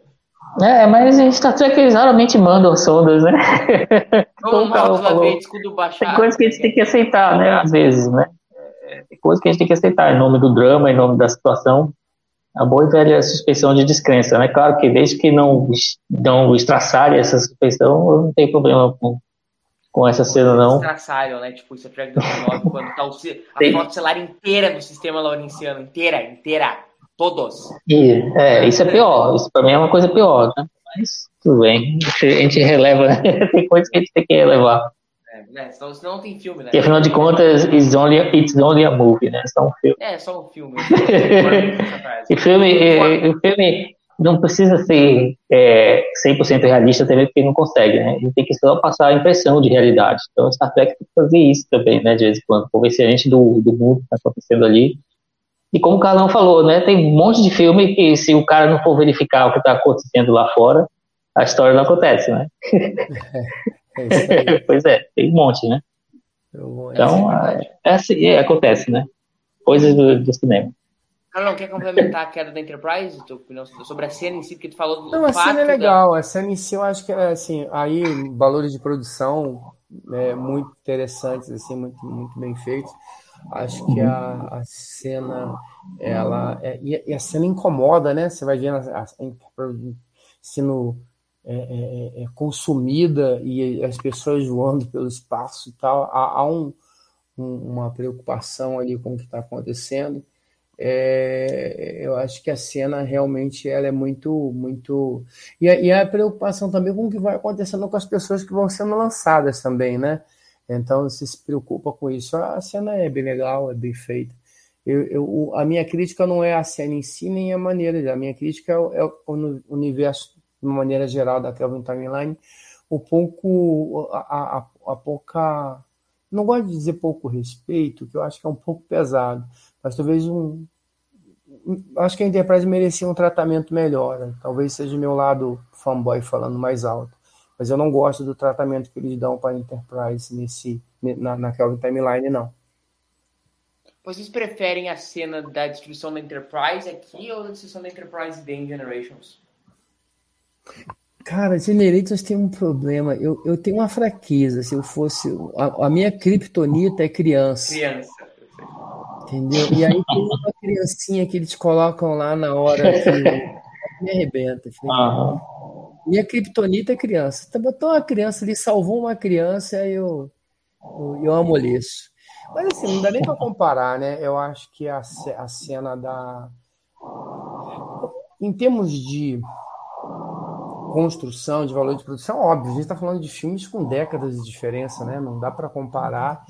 E se a gente for levar em consideração o tempo da nova geração, aquela cena foi muito bem feita, né? Então, é, eu talvez eu, eu, tenho dúvidas qual que eu acho assim a cena da de daqui de Beyond eu acho que graficamente ela me incomoda mais no bom sentido, incomoda ela, no bom sentido. É, isso. Me incomoda mais. Acho que ela, ela funciona, a cena funciona. A nave se desmanchando, aquele enxame e tal, te dá um, uma, certa fissura. Em Generations, me, me, talvez eu me incomode mais, porque aqueles personagens eu me incomodo mais com eles do que esses daqui. Né? É, embora, é claro que a gente está falando do Kirk, mas porque aqui a gente sabe que o Kirk, Spock e o McCoy a Aurora, os Sul, eles vão salvar. eles não vão, porque senão acaba o filme. Ali em Generators, a gente, bom, o que, que vai acontecer? Né? E, e tem toda um, uma situação ali para acontecer. Então, eu tenho dúvidas. Eu, eu, sinceramente, eu tenho dúvidas. E olha que no Generators não é um filme que eu, que eu curta, não, mas eu acho que essa cena ali de Generations, de Generations. Gosto muito de Generations. Eu e mais ninguém. O... Salvador Nogueira deve gostar. Não, o Salvador gosta de tudo, né? Salvador se... ele gosta de tudo. Se você está na dúvida, sempre que você tiver na dúvida, cita Salvador Nogueira. É porque ele gosta, tipo assim, episódio tipo, 13 do ano 6 de Voyager. Eu gosto, o Salvador Nogueira também gosta. E ele gosta mesmo. Ele vai te contar o episódio inteiro e ele vai te dizer porque que ele gosta. É. Abraço pro boss. Ivanildo, qual que tu prefere? Uh, a cena do Beyond é mais espetacular, né? Claro, uh, mais impactante, né? O Generators, claro, tem impacto emocional, né? Porque a gente ficou, assistiu aquela nave ali por anos e anos, né? A gente gosta mais dos personagens também. Mas eu não sei dizer, eu acho que eu gosto mais da cena do Beyond, porque eu gosto mais do Beyond como um filme é, com todo, né? Do que do Generations, é, assim, compara, se vai comparar algum filme com outro. Eu gosto mais do Beyond, né? Mas então acho que eu ficaria mais com a cena do Beyond mesmo, por mais que seja assim muito muitos efeitos visuais sobre os personagens, é mais importante que os personagens. Né? Enquanto no do Generate talvez seja o contrário. Mas é, acho que porque eu gosto mais do Beyond, eu acho que eu ficaria mais para cima do Beyond. Então, É, gente, o, do... o Vanildo Pode falar, levantou pode um bom ponto, não, é verdade. Porque, na verdade, a Enterprise só caiu porque os caras queriam um novo, um, um outro modelo para o próximo filme, né? Uhum. Então, e, Eu também e aí- acho que no Generators eh, a nave Klingon destrói muito fácil, hein? É, não, mas É. eu acho que não, porque É. assim, é, é sem escudo, isso é um. É, é um. É um. É um. É um pra mim, eu, eu sempre penso nisso. É, mas Você mesmo assim, né? eh, Mesmo sem escudos, não sei, né? É uma discussão meio nerd que a gente pode falar. É, É, assim, assim, tá Mas- muito cheio, né? Eles tinham uma, uma- tem uma coisa ali no Generations que eles estão com o troço lá fora, ele acerta um é, um. é um tiro muito mirado, né, Ivanildo? Não é tipo um tiro É, não, não. é, tá, é. É isso o Mário mesmo. tá aqui falando que ele prefere a destruição do Enterprise Prime. Eu não coloquei na equação porque ela, é uma, ela não é uma É, destruição. nem se compara também, né? Eu acho. Porque a destruição do Generations e do Beyond são via ataque. A do Prime, da, da Enterprise e da Procura do Spock é uma autodestruição. Então eu acho que não, não tá na mesma prateleira, né, Ivanildo? não, Não, tá aí, não. bem, Tá numa, a tá na- situação é diferente também, lá é em isso. cima. Exato. cena pro filme que é assim, cara, certo? dói. Uhum. né? E Sim, é a cena que faz o filme, na minha opinião, né? Porque é a cena que tra- tem impacto, é a cena que traz o impacto emocional. E aí É cai o, o filme que mostra o custo, né, deles irem buscar o Spock de volta. Sem aquela cena ali, o filme é uma aventura perde muito, né? Perde muito. Ali, ela, é, ela tem um peso tão grande quanto a, pesa do, a perda do, do filho do Kirk, do, do Marco, Uhum. que, morreria Sim. depois. Então, assim, isso aí não dá nem para colocar nessa Não, não. prateleira. Você compara, não. Sabe quando, quando eu, eu. eu não era muito fã desse filme, mas quanto, quanto mais eu vejo, mais eu gosto desse filme. Mas enfim, Into Dark, uh, Into Darkness não, Beyond. Eu só dar uma, passadinha aqui pelos comentários. O Victor Summer aqui tá mandando um salve. A presença da Lúcia aqui sempre falando que gosta muito de Discovery. O Ricardo Castro aqui já na, na discordância. O aqui também metendo um, um pau em Discovery, em Beyond. E Vamos, vamos tocando. Vamos seguindo em ordem cronológica do filme. Inclusive, nós somos muito velozes, né? Em 1 hora e 16 de live, a gente está em destruição da Enterprise. A, gente- a Enterprise cai no filme e a gente vai dividir nas duplas. aí. Você Não que é, é o host, É. o chefe vai cobrar a ele, vai, É. falar, vai querer saber por que não está recebendo nada isso, né, cara. Isso, é, exato. Aí nós vamos. receber. A galera vão cair lá no planeta, que é onde nós vamos passar a maior parte do filme, né? No planeta. Vocês não têm a sensação que é um, que é um, é um filme muito mais terrestre, não só dentro da Kelvin, mas dentro do contexto de Star Trek, né? A gente tem o Kirk dando tiro em moto, tiro. É um filme de ação mais terrestre, né, Ivanil? Uhum. Sim, eu acho que a comparação que o Carlão faz com Insurrection é, é aplicada, né? Porque é um filme onde a maior parte da ação é no planeta, não, não, não no espaço, não dentro das naves, realmente. Então, acho que nesse sentido, né, os dois filmes são, são meio parecidos, realmente.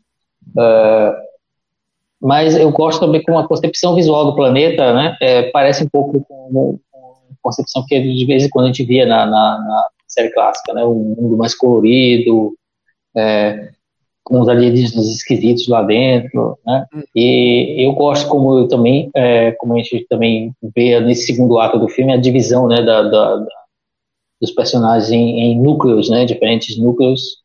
E eu acho que o filme pega, ele faz isso de propósito, eu acho, né, para fazer uma concepção bem próxima visual de um episódio da série clássica, assim, com os valores de produção de hoje, claro.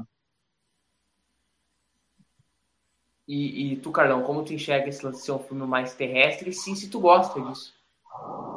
Gosto.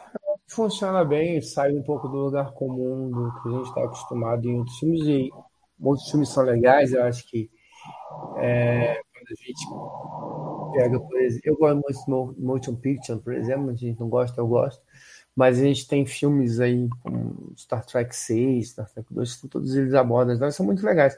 E, e, e quando você consegue sair desse, desse, é, desse cenário é, interno e, e, trabalhar em locação, é, eu acho que dá, um, dá uma outra cara pro primeiro para o enredo, para os personagens, e acho que até aumenta a nossa identificação. Às vezes é meio complicado e talvez funcione melhor até para quem não é tão fã, e aí entra naquela questão que a gente, a gente já comentou algumas vezes, que a Kelvin Timeline também tem esse propósito de, de, de, conversar com, com outro fã, e não só com o fã, não só o fã, não fã de Star Trek, mas também o não fã de, de ficção científica. Porque uhum. tem muitos conceitos que a gente acha que são banais, mas como uma pessoa normal que paga boleto e tem que pegar ônibus todo dia, não que a gente não faça isso, mas para quem não curte sci-fi, é, esses conceitos de espaço, tempo, é, escudo defletor e phaser e velocidade da luz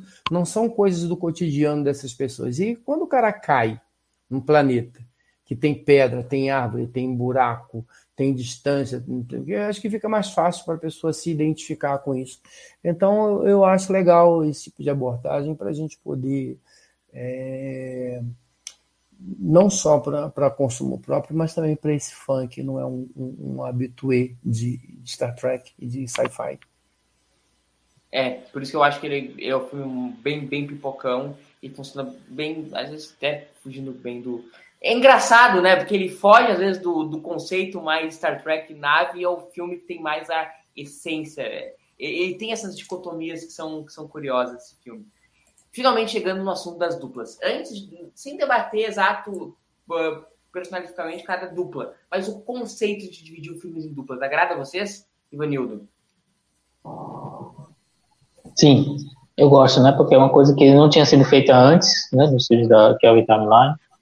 É, lembra um pouco, né? O que eu fizeram no, Jornada 4, né? Uma volta para casa, que a população se divide ali em grupinhos a equipe se divide em grupinhos, então acho que funcionou, funcionou nesse caso.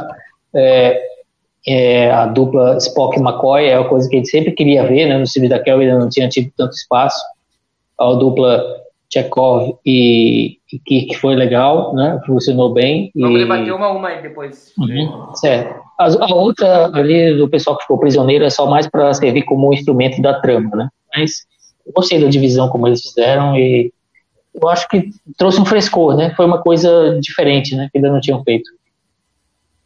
E, Carlão, tu acha que isso ajuda em, em, dar um momento, acho que diferente, é uma coisa que a gente debateu aqui no Into Darkness, né, Ivanildo, que às vezes to, alguns personagens estavam ali para apertar botão, né? E que aqui, pelo menos, cada um deles tem que ser um momento.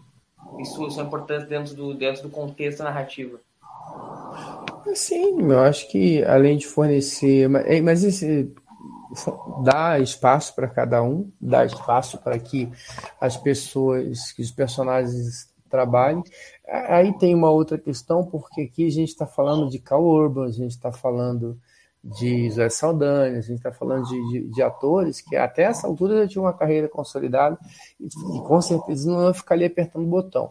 Então é claro que, uh, entre outros, né, Simon Pegg, é, então, assim, é claro que Zachary Quinto, todos eles têm um, já tinham ali um certo peso. Então, não é só, eu entendo que não é só uma questão de construção de roteiro, mas também de dar espaço para pessoas, para atores que têm um peso né, no cinema. Então, uh, alguns atores acho que ficaram grandes, talvez, não digo grandes demais, mas ficaram bem grandes para Star Trek. Mas isso foi usado com sabedoria, né, para que. É, conta, pequenos pedaços da trama eles fossem sendo juntados para que eles se encontrassem no final e resolvessem os problemas. Então, num cenário normal, eles trabalhariam é, em conjunto para resolver o problema. Ali, cada um fez o seu pedacinho, é, independente é, do que eles sabiam, mas estavam trabalhando para resolver o problema. E lá na frente se encontram, eu acho que funciona super bem. O, o Ivanildo lembrou do Star Trek né, de volta para casa, guardadas as devidas proporções. O primeiro contato também faz um pouco disso, mas aí né, você tem uma equipe na Enterprise, uhum. você tem uma equipe em terra, e aí é, isso também acaba dando mais espaço para as pessoas trabalharem. Talvez daí então, uma parte do, do sucesso também The First Contact, também a gente vê um pouco dos personagens trabalhando um pouco mais. E, e funciona aqui funciona, acho que a gente consegue ver bem desses personagens trabalhando e, e, e, o trabalho de ator que cada um deles faz, acho que funciona super bem. Então, pessoal, indo agora dupla dupla, começar pelo, pelo, pela principal, eu acho que a principal, vou falar mais, que mais esperada, que era Spock e McCoy. Porque é uma relação ali que se tem os seus bate-voltas, desde ali do, do, primeiro ano de Todd, sempre foi uma relação que a gente, a gente tivesse um filme que de fato focasse muito nisso. E eu gosto muito, é minha dupla favorita do filme. Eu acho que tem cenas belíssimas, por exemplo, com a cena, aquela que o Spock dá gargalhadas com o McCoy falando que ele ia fazer uma festa, e a gente vê um Spock mais emotivo, inclusive, que o Spock do. A gente fala, como assim, que me chocou quando eu vi o Spock falar, quando o Kirk pergunta para ele por que ele quer tanto ir na junta, na missão de resgate, que ele fala, porque a Aurora tá lá. E é uma coisa que a gente não consegue imaginar o, o Spock Prime falando, né? Então, eu queria saber de ti, uh, Ivanildo, o, como é que tu acha que o, funciona, eh, antes, mais que a dupla aqui, Spock e McCoy, como que não o Spock, esse Spock mais emotivo que a gente tem no filme, o Spock, a maior parte do filme ali, né, cambaleante, que ele tá com aquele troço cravado no peito, né? No peito não, na barriga. É...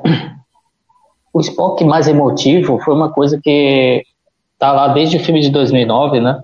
Uma coisa que eu acho que até o J, quando o J.J. Abrams dirigiu, até exagerou um pouco, né? Fazer o Spock emotivo, talvez um pouco demais eu acho que não acertaram direito ali o tom do personagem. No Beyond, eu acho que eles acertam um pouco mais, né? E eu acho que tem a ver também com o fato de é, filme com o qual o ator, o roteirista, acaba privilegiando um pouco a atuação, né? Não sei se vocês já repararam isso, mas às vezes quando acontece, né? Pegue quando o filme é dirigido por um ator, o ator deu um espetáculo no roteiro, é porque justamente quer valorizar a atuação. E eu acho que acontece isso aqui no Beyond, né? o Simon Pegg quis fazer isso de propósito, né? Dar para os seus colegas uma oportunidade ali de, de atuar um pouquinho mais, né? Não só ficar correndo e, e fazendo cena de ação, né? Um pouquinho mais de, de atuação, um pouquinho mais de profundidade. Eu gosto muito, muito, muito mesmo das cenas do, do Zachary Quaid com o Cal Urban, né? Acho que funciona muito bem. Eu acho o Spock mais maduro nesse filme, embora a cena da, ainda tenha a cena da risada, né? A gente vê é, não é o problema de ser tão emotivo, o problema é a forma como mostra né, a emotividade do personagem. Eu acho que funciona melhor aqui do que nos, nos dois filmes anteriores. Então, gosto bastante desse, desse tom, do jeito que ele faz isso nesse filme em, em particular.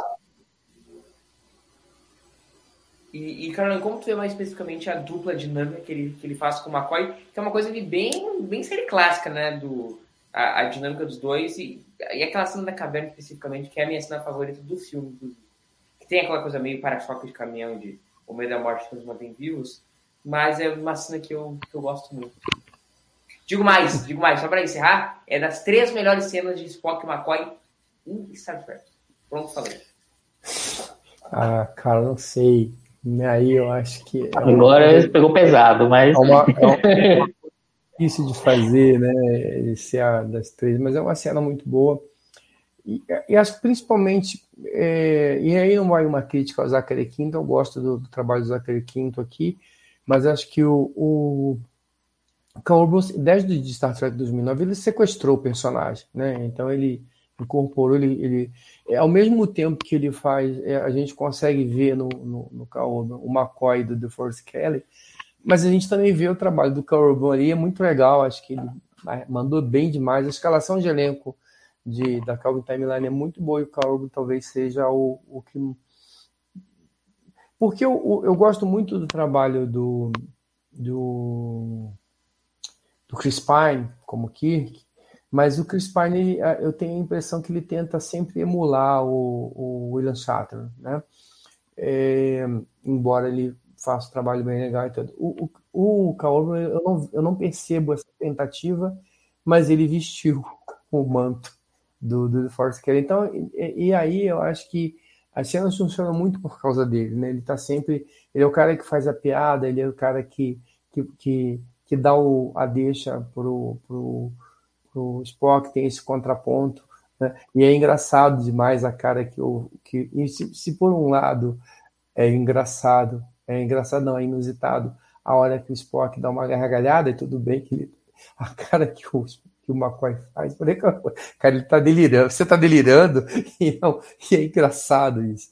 Então, assim, ele consegue fazer um trabalho muito legal. O Zachary Quinto funciona muito bem também, mas eu acho que ali o, o expoente da dupla é, é o Corbin.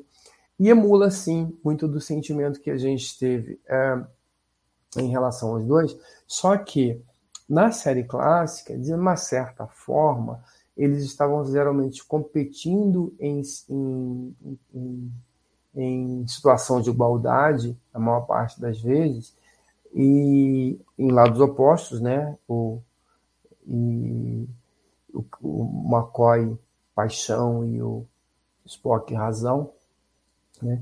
Mas é, eu, não, eu não me lembro, posso estar enganado, de, de, uma, de uma situação assim em que o Spock tivesse nessa situação assim tão fragilizado. O cérebro do Spock não conta que ele não sabia o que estava acontecendo. Uh, teve, acho que, o episódio da A Caminho de Babel, né, de Oriente Babel, que aí o, o Spock está naquela situação, mas ali a, a questão ali está muito mais relacionada ao pai do Spock do que ao McCoy. Tem uma rusgazinha, mas é muito mais de, de, de ali de família, mas de uma maneira geral, na série clássica, o, esses embates ali, o, uma, o Spock não estava tão fragilizado. Aqui ele vai, né, ele está correndo risco de morrer e, e ele está numa situação é, fragilizada em relação ao McCoy. Ele depende do McCoy, depende muito do McCoy. Então eu acho que isso dá um tom um pouquinho diferente e talvez a gente tenha, eu possa estar me falhando a memória, a gente tenha visto isso em algum episódio da série clássica, não me lembro nesse dessa maneira, mas isso acho que é importante para a cena, né? É, a gente tem um Spock fragilizado e, e, e, e, e nesse momento que o Spock está fragilizado, que embora o McCoy continue sendo um cara mordaz, mas ele é companheiro, ele ajuda, ele está ali do lado, ele não abandona. E o Spock, olha, eu sempre achei que vocês entendessem enquanto eu respeitava você. Então é um momento bem bacana para o filme, para os dois personagens, eu acho que é bem legal. E eu gosto muito dessa cena porque o McCoy fala no curso, tipo assim, ah, é como se tu se preocupasse. E, o, e aí o, o Spock diz o, o quanto ele de fato se importa, se preocupa com, com o Spock. Tem uma, com o McCoy, desculpa. E aí é muito legal porque aí o, o McCoy fala, ah, pelo menos vamos morrer junto, né? E o primeiro a ser teletransportado é o Spock. ele olha pra trás, sempre faz, isso é, é maravilhoso. E a outra cena maravilhosa que eu tenho dos dois é quando o Spock sugere pro Kirk, para quem vai fazer dupla com ele para ir pro, pro lá pro, pro uma das abelhas lá do, do Crowley, e o McCoy fica enlouquecido com o Spock, seu ingrato. Não sei que, não sei que o Spock escolheu ele para ser, pra ser a dupla. Mais uma coisa para arrematar, Ivanildo? Spock e McCoy? A dupla? Não? Não. Uh, aí então a gente pode pular para Kirk Chekhov, né? Que também é uma dupla que eu não lembro de existir não ter tido em Star Trek. A dupla Kirk Dupla não. A gente teve alguns episódios, tipo Lamento por Adonis, por exemplo, com Chekhov. Juntos uhum. e, tava o Kirk, aí, mas não tava só Sim. ele, tava o Scott. O Scott, tá. A gente fez a o gente... cérebro de Spock nesse episódio contigo. Lembra que o Scott umas cinco vezes por cima é, de Apolo. Ele cansou. Olha, esse e voltava. Acho que é ali que comecei esse esquema de, pega, de pegadinha, não, né? De. Hum. Como é que é? Aquele negócio que tinha no Faustão, de. É, vídeo cacetada. É, eu nunca tinha reparado nisso, o Carlão lá tentou ele. Na verdade, ele não, é, é comigo, é comigo. Enfim. Ele vai as 500 vezes lá e toma porrada e volta e cai de novo. Nossa senhora. Aí tem esse, tem o Deadly Years também, que o, o McCoy uhum. Scott está no planeta, tudo, mas como dupla. Hum, não lembro, acho que não. Não me lembro, não me lembro, assim, a gente. Não. Talvez o episódio que o, o Tchekov tivesse um pouco mais de destaque, vai, não sei se você vai concordar comigo, é aquele do terceiro ano lá dos hippies lá. Sim, é. Né? mas ainda assim não, não, chegou a ser uma é, considerada uma dupla, né? A dupla é, uma dupla. Chegaram a, é. tivemos a um, um, assim, um, grande tempo, né, de tela dividir com os dois contracenando, assim, tanto. É. E mesmo na Ilha de Khan, onde ele, ele, tem um papel importante, ele, ele não passa não tem tanto tempo com, com não. o Kirk, né? Não. O primeiro é uma nota triste que esse filme saiu sem o Anthony Elton com a gente, né? Ele, ele acabou Sim. morrendo pouco depois desse forma mais. Estúpida. De forma estúpida, é. exatamente. Atropelado pelo próprio carro. Um, um guri, né? E o filme trata de fazer uma homenagem, que de fato deve ter abalado muito elenco. Eu lembro de. Eu acho que é uma do Zachary Quinto que uma, uma das vontades de fazer Trek 4, inclusive, era para homenagear o, o Daniel tinha que morrer dessa forma estúpida. Uhum. E, e, o que, que, vocês acham da dupla? Que eu acho que o Chris Pine ele é forçado a ter uma atuação um pouco diferente. do primeiro e do segundo filme, porque aqui ele, apesar de ter muita cena de ação, a gente vê aqui um Kirk mais maduro, mais reflexivo. Eu, eu vejo diferenças de tom no Kirk do, do, do 2009 do Kirk aqui. Então eu acho que exigiu um lado diferente do Chris Pine, que ele se sai tão bem quanto se saiu no, no primeiro e segundo filme. Eu acho que é uma ele dá, traz uma entrega excelente de atuação aqui nesse filme. E eu acho que o Warner também, com a atuação também ótima do Anthony Elton. Eu não acho que é uma dupla que se destaque, nossa, é a melhor dupla do filme.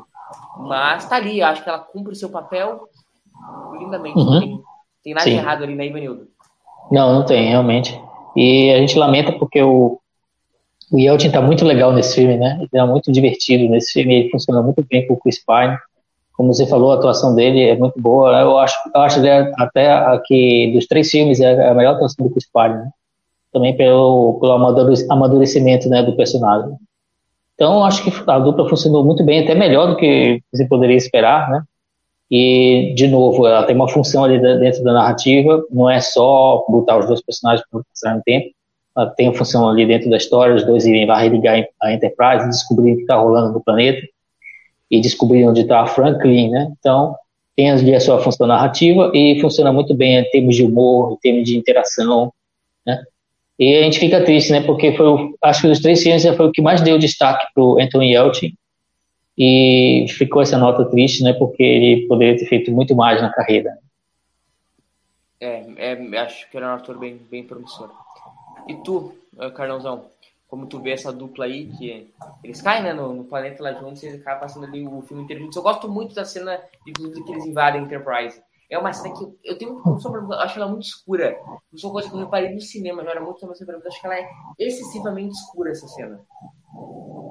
É, tem isso sim, eu acho que sim, mas assim, parar pra pensar que a Enterprise caiu, né, tá toda arrebentada, não faz muito sentido ela estar muito iluminada, né? É, mas às vezes essa, essa, essa é, devoção à, à realidade acaba atrapalhando, mas eu acho que estava dentro do, do esperado, né, para o filme, essa decisão de fazer o esses cenários mais escuros e tudo. A dupla eu acho que funciona bem, mas não é das minhas favoritas. Eu acho que o Elsie vai bem. É, o que faz o que tem que fazer, não acho que é um.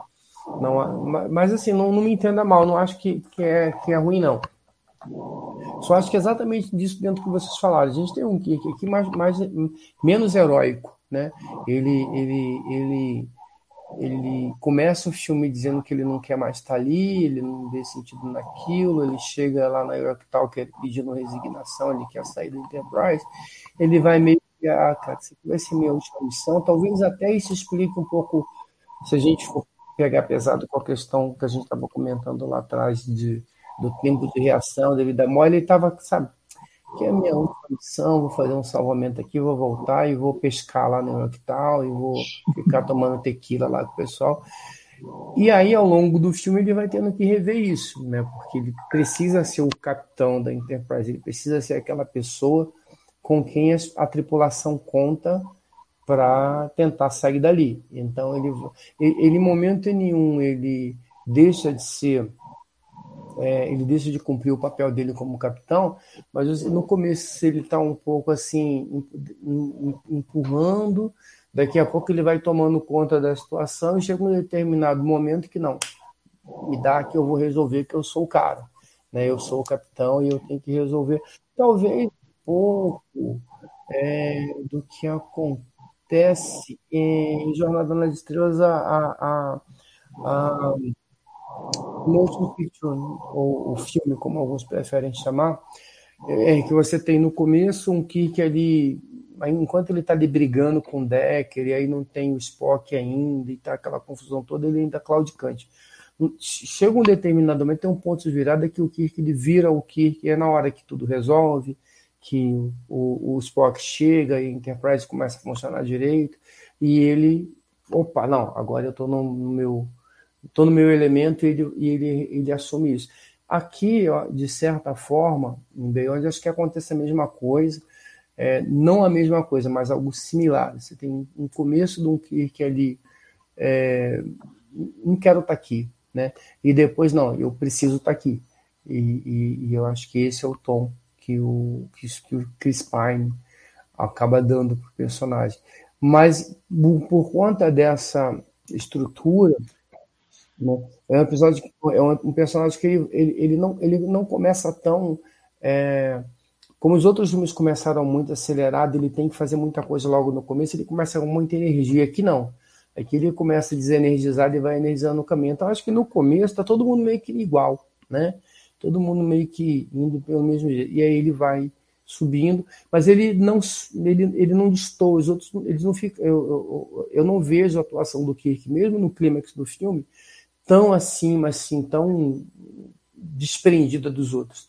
Então acho que vai vai na linha, e talvez isso é, seja um fenômeno é, raro da gente ver em Star Trek quando a gente fala de série clássica, tanto no cinema quanto na TV. Para encerrar Kirk e Tchekov, Ivanildo, Tom, tu acha que ela sendo um, um pouquinho escurinha também? Nosso especialista aqui em iluminação.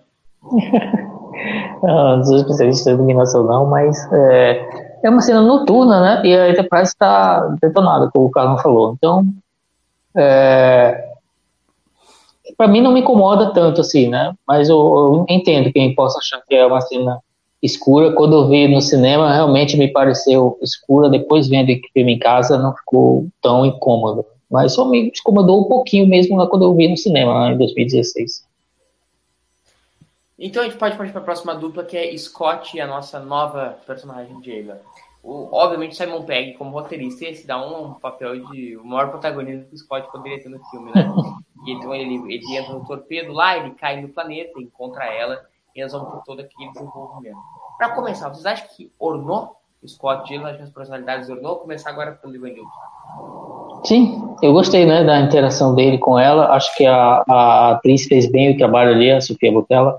É, é, é, é, uma interação que é baseada ali no humor, né? A coisa ali da, da tensão ali do humor. Eu acho que funcionou bem. Não é a coisa mais incrível do mundo, né? mas funcionou bem. E eu, gost, eu gostei da personagem no geral. Acho até que se fizerem um dia um quarto filme, eu acho que poderia encher um lugarzinho ali para colocar ela na população. Eu, eu gostaria de revê-la. Tu acha que é o núcleo de alívio cômico do filme, Carlão? Sim, mas é o tipo de personagem. A gente tem aquela velha. A, a, clássica, né? É, de rir com eles ou rir deles, né? E a gente ri com eles, né? Então acho que sim, tem um. Assim, de, a gente tem ao longo do filme vários momentos é, de humor, né? Então a gente tem o citado ali entre Kirk, entre Spock e McCoy, Spock morrendo em, em espaço para piada. A gente tem a, logo a abertura do filme a gente acha que é uma cena que o cara está em perigo daqui a pouco vira de bichinho em cima do Kirk. Então a gente tem vários momentos ali de humor, apesar de ser um filme pesado, acho que é essa preocupação e aí ele conversa bastante com a série clássica nesse sentido também, porque os episódios a gente sempre tinha uma boa dose de humor mesmo os mais tensos e tal é, conversa bastante com isso. Mas, é, mas é, é, esse momento, e aí, óbvio, o Simon Pegg ele é um ator que fez é, mais carreira na comédia, e comédia não é fácil de fazer, mas eu acho que ele faz um trabalho muito legal de roteiro para ele mesmo, para Jayla, e, e a gente ri com eles. A gente, as cenas são engraçadas, as situações são engraçadas. O, o, o, o, Scott o, fazendo aquele. Uh, quando os caras vão embora, acho que a gente deu um pau neles e tal. Isso. Você acha isso tudo? Eu, pelo menos, acho divertido. E, e, e, todas as cenas que elas vão acontecendo com os dois, a interação com os dois, a hora que ela está tentando me ah, você está quebrando a minha casa e tal, eu acho que funciona bem. E acho que essa questão, não acho que passou do ponto, não. Eu acho que. E não passou do ponto por esses dois motivos. Eu acho que o Simon Pegg é, é um, um, ótimo ator, conhece bem, tem um tempo dele de comédia muito legal e tem sabe a maneira de fazer isso de forma correta, sem, sem, sem ser excessivo, e escreveu bem o roteiro. Mas eu acho que a gente não pode falar, eu pelo menos acho, é, é, dizer que ele se deu espaço demais, porque eu acho que todo mundo teve material bom para trabalhar. Ele foi generoso, eu acho, dentro daquilo que foi possível, dentro do espaço de cada um. Acho que todo mundo teve, teve um trabalho, teve, teve um bom material. E, então, a gente. tem, eu acho que tem que fazer essa, essa, essa, essa referência aí. E para encerrar, uma dupla que eu gosto bastante também, que é Sulu e Uhura. Uh, que eu acho que tudo bem. A Zoe Saldana acho que ela não se prestaria hoje fazer um papel tão pequeno, que não é tão pequeno assim. Ainda acho que hoje ela é uma atriz só aceitaria protagonismo de filme. Uh, mas eu acho que é, uma, que é uma dupla, uma dinâmica que funciona bem. Eu acho que a Uhura tá. Cara, eu não tenho uma explicação. Eu tenho uma vibe com a Uhura nesse filme que me parece que ela maturou muito nesses dois anos de, de missão. Principalmente que ela se sacrifica ali pelo Kirk no começo do episódio, né? Ou seja, no do filme que ela. Sabe assim que eu tô falando, né? Quando ela tá na sessão lá, na sessão do corpo da nave. Sessão ela... disco. Não, ela, e ela tá no de corpo, engenharia. ele tá na disco. Isso, ele tá no disco. Ela tá na engenharia. E aí ela dispara e ela cai com o Crow lá. E vai ter todo aquele desenrolamento lá no, na prisão do Crow, na Ivanildo. Como, como você enxerga essa dupla? Eu, eu acho que, inclusive, também o Sun tem seu momento, né? Quando ele, tem, ele é capitão por uma parte do episódio, e depois ele, ele, tem seus momentos ali de piloto. Eu sinto que ele tem mais um momento dele que o Into Darkness e o, e o 2009. O 2009 ele não tem nada, o Into Darkness ainda tem um momento uhum. de vou meter bala nos Klingon. Em 2009 tem a luta de espada com ele, né? Mas é, só aquilo. É, eu, eu acho que a dupla ali, com a, a, o Sulo e a Uhura, tiveram que ficar ali na parte da trama do filme, né? É, eles estão ali para explicar para o espectador quem é o vilão e o que, que ele quer, né? E qual arma que ele possui ali. Então eles cumprem aquela função de trama mesmo. Não tem muita interação ali entre eles. Tem uns, bons, uns momentos engraçados ali, né? Com a, com a que aparece um pouquinho mais da tripulação. A, aquela personagem que esconde a chave, né? Dentro lá da, daquela, daquela, daqueles, daquele crânio dela, né? Inclusive um trabalho de maquiagem muito bom, que o filme injustamente não ganhou o Oscar, né? A gente pode até lembrar disso, né? Star Trek Beyond foi indicado para o Oscar de melhor maquiagem, não ganhou. É, então, é, é, não funciona tão. É, não vou dizer que não funciona bem, mas é, ele cumpre o que, é, a trama pede. Né? No caso, acho que o Rura, tanto o Rura quanto o Sulu tem momentos melhores do filme em outros momentos. Né? É, ela lá mais no começo com o Spock e ele quando ele está pilotando a Franklin. Mas na, quando os dois estão juntos ali na interação ali com a tripulação prisioneira, é, é só mesmo para fazer funcionar a trama do filme. É, foi Quadrão Suicida que ganhou de, de Bioma. Puta injustiça. Que ganhou de, pois é. E, e, Carlão, como tu enxerga esse, essa dupla dinâmica aí? É, eu tô na linha do Evanildo, assim. Eu acho que os dois juntos não atrapalham, mas também não, não vejo quando um grande momento, não. Mas acho que o, o momento da, da Aurora no começo do filme, como você comentou, acho que ele é importante e acho que fala muito sobre a personagem. É legal que seja ela que faça isso, que ela sacrifique. E, e isso driva o, o, o, o, vilão o tempo todo, né? E ele fica encucado, mas por que, que você sacrificou pelo seu capitão e tal? É, eu acho que isso né, dá um, um, até um certo tom, um certo direcionamento para o antagonista, essa ação dela. Lá no final tem uma, uma, uma ação do Sulo que ela, ela tem importância para o filme, mas é um. Não é assim, ah, o cara escreveu que o Sulo vai levantar voo, que não faz sentido nenhum, mas tudo bem, beleza, então. Eu acho que, concordo, eu acho que os dois têm momentos melhores é, separados do que juntos. Os momentos dos dois juntos não são ruins, mas é, inclusive aquela discussão que ela tem com o, o Crow é, na hora que a menina morre lá naquela câmera, ela está sozinha, é uma, é uma, discussão, é uma conversa pesada, é um momento importante também do filme, e ela não, e o Sulu não está participando ali. Então acho que sim, legal, mas não está no nível dos outros.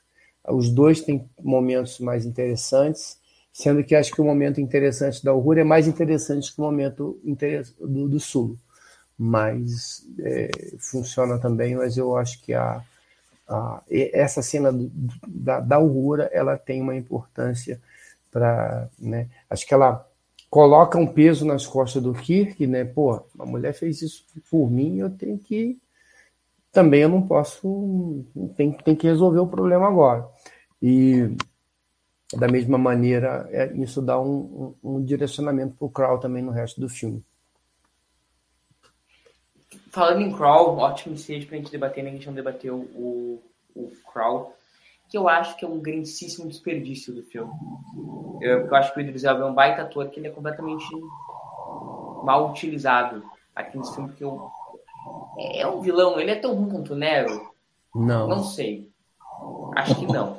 Mas... Mas porque o Nero é muito ruim. Uhum. Mas ele é um vilão bananão, assim, bananão. Não, não consigo entender muitas motivações dele. Entendeu? Não me desce. Não, ninguém. Né?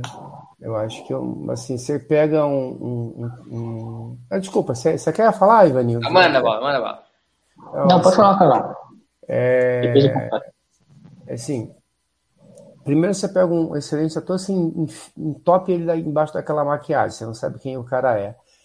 É, e isso acho que atrapalha bastante né, o trabalho do cara. Igual a gente teve com o cara que fez o, o, o, Agora eu vou lembrar o nome do ator aí do personagem lá no Insurrection. Eu acho que é a mesma coisa, né? Era um, excelente ator que fez o Salieri em Amadeus, uhum, nome agora. E o cara ficou escondido embaixo daquela maquiagem. Maquiagem tem esse problema, né? Então ela acaba se comprometendo muito é. o trabalho do cara e aqui não foi diferente. Mas independente disso, acho que a motivação do cara, putz, o cara, ah, não, eu tô aqui chateado que a federação não veio me salvar. Não, eu tô aqui há 100 anos e tal, e eu, minha única motivação agora é conseguir um, um dispositivo que eu não sei onde é que tá, para ir lá destruir Orbital, sendo que a Orbital nem existia quando eu estava aqui. E se eu mandasse só os drones para lá, já destruía Orbital, não precisava de nada disso.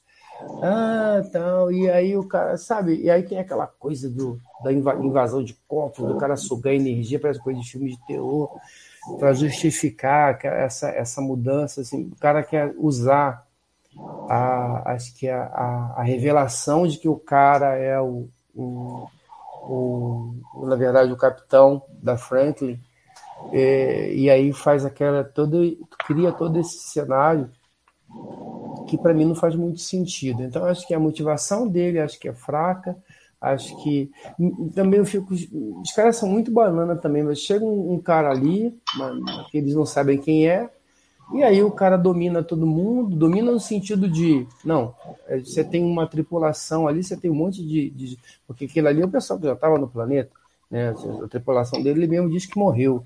Então, assim, aí o cara vai fazer o que? Aí não, vamos, vamos, vamos é, é, embarcar nessa, nessa sua vingança aqui. A gente não sabe quem você é, se caiu aqui, a gente não conhece estelar essa, mas eu vou, vamos lá, vamos, vamos, vamos, destruir a federação porque é legal. É quase um momento sábio de vulcano isso daí.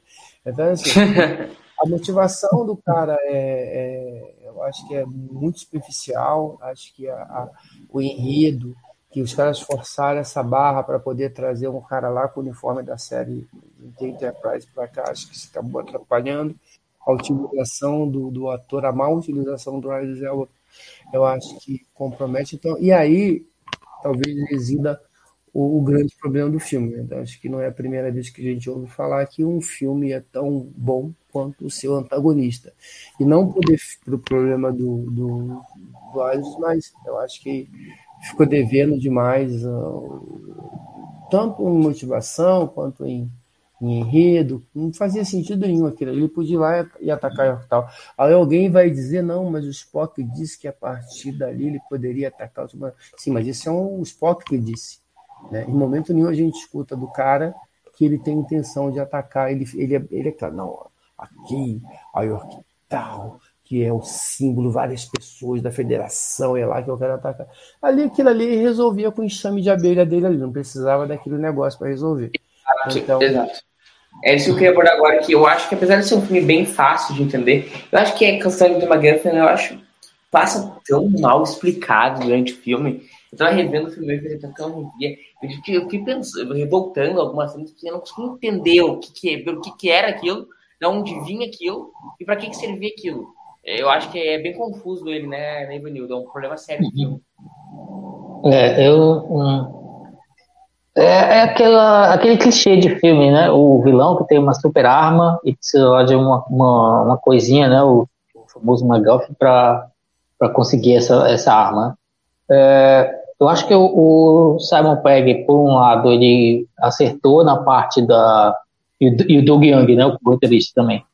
eles acertaram na parte das interações com os personagens, de colocar um pouco de amadurecimento, um pouco de drama, mas na hora da, da mecânica do negócio, né, da, da parte da trama, da parte da motivação do vilão, eles foram para a coisa mais básica, né, coisa mais clichê, que é o vilão que quer vingança, é, mega, busca por um MacGuffin, né, eles foram para aquele caminho que a gente já viu antes, que, a gente, que é comum né, em blockbusters, em filmes é, de super-herói, em filme de, de, de, grandes, de grandes produções, né, que tem ação e, e como, como é o caso desse.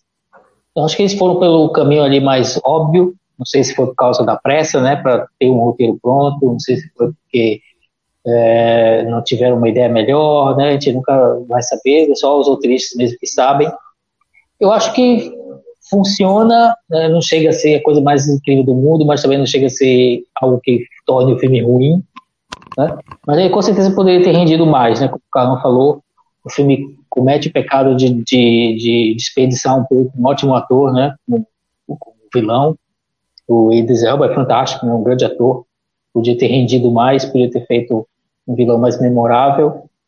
É, mas, de novo, acho que não chega a ser uma coisa que detorne o filme ruim. Ele ele ainda se sustenta, né, apesar dessa parte clichê. Tudo que tem a ver com esse vilão e, a, e o plano dele, e a motivação dele, são os aspectos mais fáceis, mais frágeis do filme mesmo, os, aspectos piores mesmo que tem dentro da, da produção. E, gente, para ir caminhando no final que nós estamos passando aqui, e é o SS Franklin? Não, você, você é. que é o âncora. uh, não, por mim, aqui eu tô até as três da manhã. Se o público topar e os amigos toparem, debatemos todos os filmes Star Trek na sequência. O, a Franklin é uma grande homenagem à série clássica, apesar de eu achar o, a arquitetura dela interna ali bem parecida da ponte com a, a ave de rapina Klingon que eles usam no Star Trek 4. É. Mas é uma grande homenagem à série clássica. Né? O que, vocês acham de tudo ali que envolve a USS uh, Klingon? Eu, eu acho que, sim, bem observado, né? A parte de dentro ali lembra realmente ali o, o filme Jornada 4, com certeza isso é proposital, né? Mas eu acho que lembra mais a Enterprise NX01, né? É, era igualzinha, né? É, claro, né? Eu acho que acaba sendo uma forma de homenagem para esse patinho feio da franquia por muito tempo, né? Enterprise foi considerado ali o patinho feio da franquia. E, claro, tem uma homenagem à série clássica, né? Fazer a coisa decolar, todo mundo se unindo.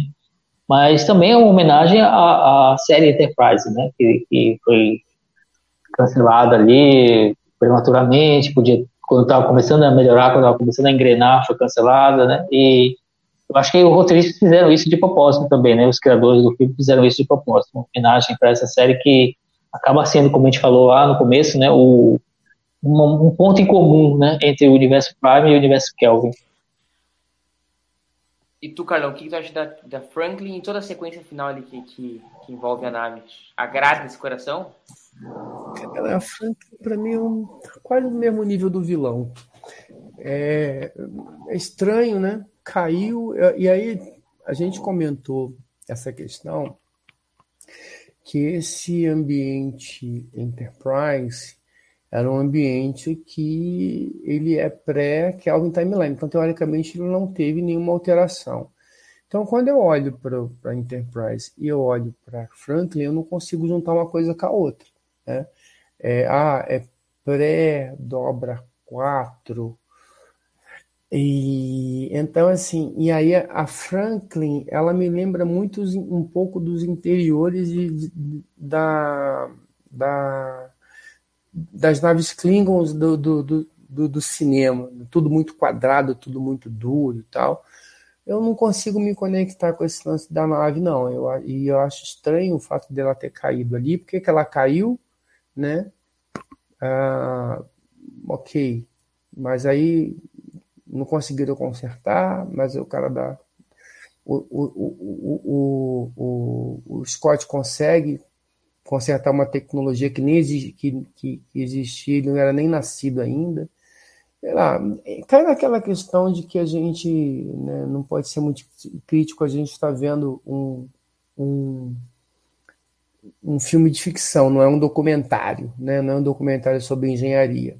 Uh, mas eu acho que cai no, na mesma questão para mim do vilão. Eu acho que tem um, e aí Eu acho que assim, o, o Simon Pegg é um excelente um, um profissional, tal, mas ele fez a vida dele na comédia, pelo menos que eu me lembre, salvo engano.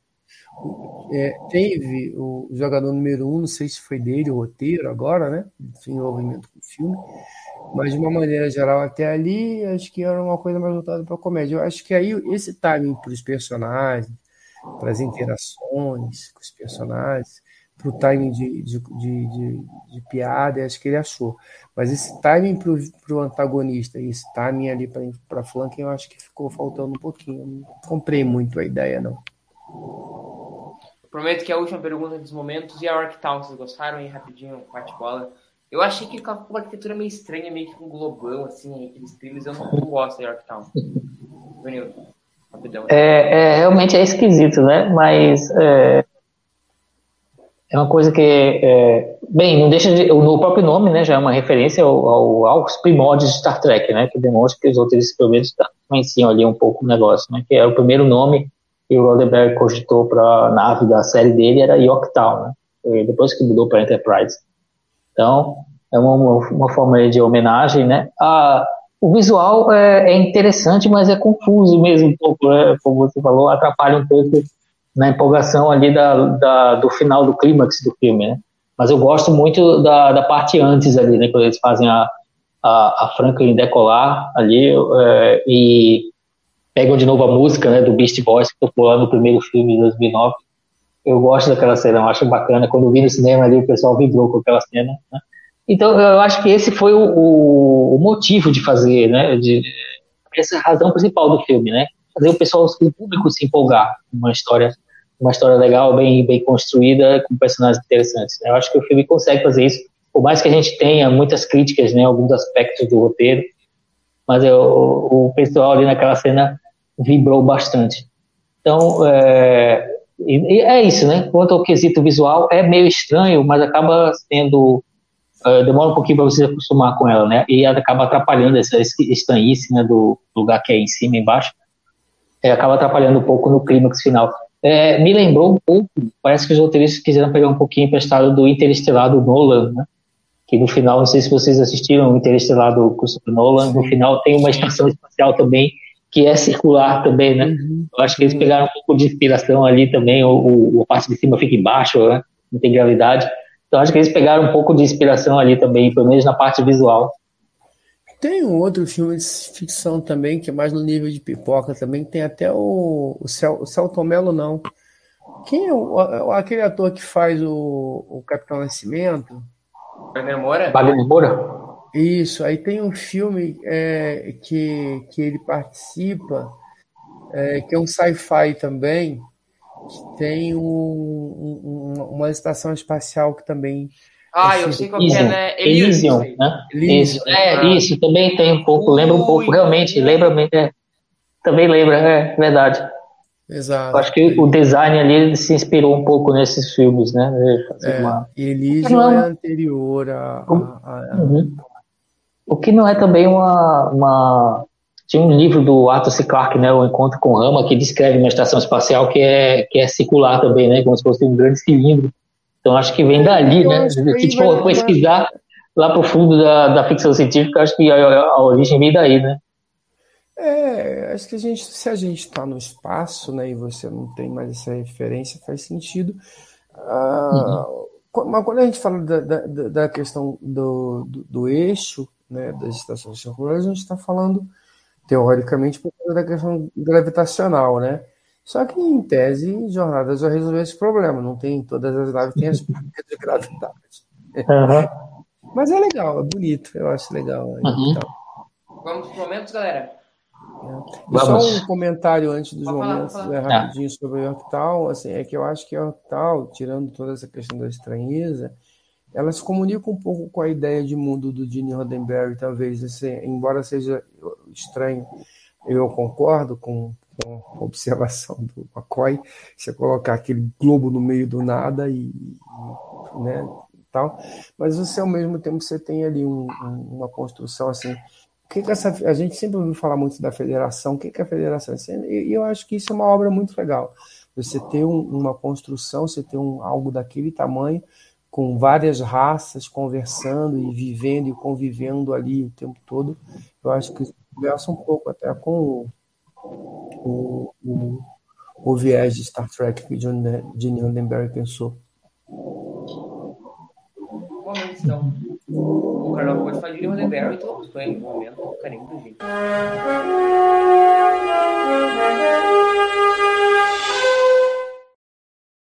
Carlão, seria esse teu momento, teu momento carinho do Gene? Carimbo do Gene? Acho que sim. Eu, eu acho que a Yorktal para mim é carimbo do Gene. O meu momento uhum. carinho do Gene é a relação dos personagens, que era acho, uma coisa que o Gene valorizava muito dentro da série clássica. Relação McCoy, Spock, Kirk, McCoy, Spock. Eu acho que tem, tem muito presente esse filme. Acho que era uma coisa que o Gene carimbaria muito bem. E o Leandro fala sempre uma coisa que é legal, que nem sempre o carimbo do Gene é um carimbo da qualidade, né? A Gene carimbaria... Pra mim é. é. Carimbou um monte de coisa ruim e diz carimbou um monte de coisa boa. Mas nesse caso é um carimbo de uma coisa que ele curtia e que eu também curto. O teu carimbo, Ivanildão?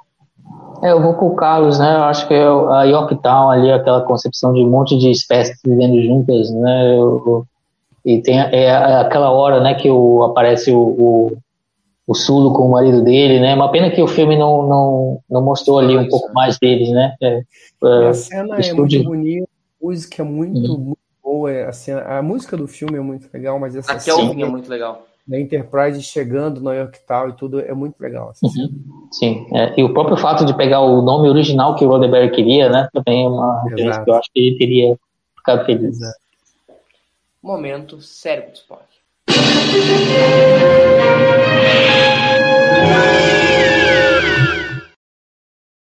Quem quer começar aí? Uh, o meu cérebro do Spock é a cena lá do, do, do vilãozão pegando aquela, aquela coisa, absorvendo energia e a cabeça dele tremendo. Aquilo ali eu, eu acho muito esquisito aqui. É, aqui, é, um, é, um, é um bom, hein, um bom ponto, hein, o, o, É verdade, eu não tinha pensado nisso, não. Aquilo parece coisa de filme, daquele filme B de sessão da tarde, né? Uhum, é. Mas eu vou. Mas é, é um bom ponto. Eu, eu acho que, que vale a citação, sim. Mas para mim, o, o, o, o cérebro Spock, para que aquele cara tá querendo essa tal dessa arma? Era só lançar a porra do enxame. É, o meu também. Não faz sentido aquele bagulho. Se tinha aquele bagulho do filme, não muda nada. É. Pra quê, né? Eles já têm a porra do enxame lá no negócio. Inclusive, é, ele já tinha. Ele não, não tinha Yorktown antes dele cair ali. Então, eu não sei que vingança que ele estava pensando antes do cara construir Yorktown. Mas só que construiu, meu irmão. Ia pegar quem estivesse mais próximo ali, né? É, verdade. É, isso aí, então, Carlão, assina com a relatoria, então, também. Vamos para momento chip de emoção.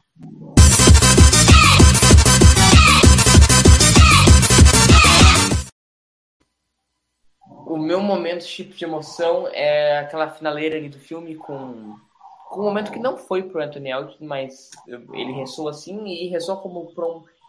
Cara, ele ressoa de infinitas maneiras que tu quiser, que é o brinde para os amigos ausentes, né? E eu acho que ele vai ressoar para cada pessoa diferente. Porque aquela história, Star Trek não é sobre naves, Star Trek é sobre humanos e como a gente reage às coisas. Então esse é o meu momento chip de emociona. Mas eu vou mudar ele agora. Olha aí, eu mudei, que agora eu lembrei o que eu gosto mais. Que é o momento da conversa. Não, não pode mudar, não. Do Kirk com o McCoy no começo do filme. Esquece tudo que eu falei, porque ah, tá. é do Kirk e do McCoy, que é um momento que eu acho que eles estão ali tendo uma crise da meia-idade, com 20 anos de antecedência, sobre o papel deles no mundo e sobre como. No mundo, não, nesse caso do universo, e de como eles estão contribuindo, como eles podem contribuir e como a vida deles orbita em torno de tudo isso. Ivanildo, qual que é o teu momento? Eu, eu roubei esses dois. Eu já sei qual vai ser o Ivanildo e você vai perder a sua carteirinha de tracker agora. Tem eu... Um tracker de verdade só pode ter um chip de emoção nesse filme. Que é o. Eu sei qual que é, inclusive, é. que agora eu também quero colocar ele. Já, já Não, agora vez. perdeu, perdeu, Murilo, perdeu. perdeu. Perdeu, vai perder a carteirinha agora. Bem, meu chip de emoção, né, é, claro, é a foto, né? Não tem como não ser, é a foto. eu, eu, eu vi no cinema, né? Eu, confesso, eu virei aí pra minha namorada na época, né? Que agora é minha noiva, eu, eu hum, caiu ali um cisco no olho naquele momento, né? É, quando ele abre ali os pertences do, do Spock Prime e, e tira aquela foto, né? Pô, aquilo ali não teve jeito. Eu sei que é, é meio. É, é, é, é feito para te pegar pela nostalgia, né? Para pegar, pegar você ali na emoção, despreparado. Mas, porra, funciona, não tem jeito.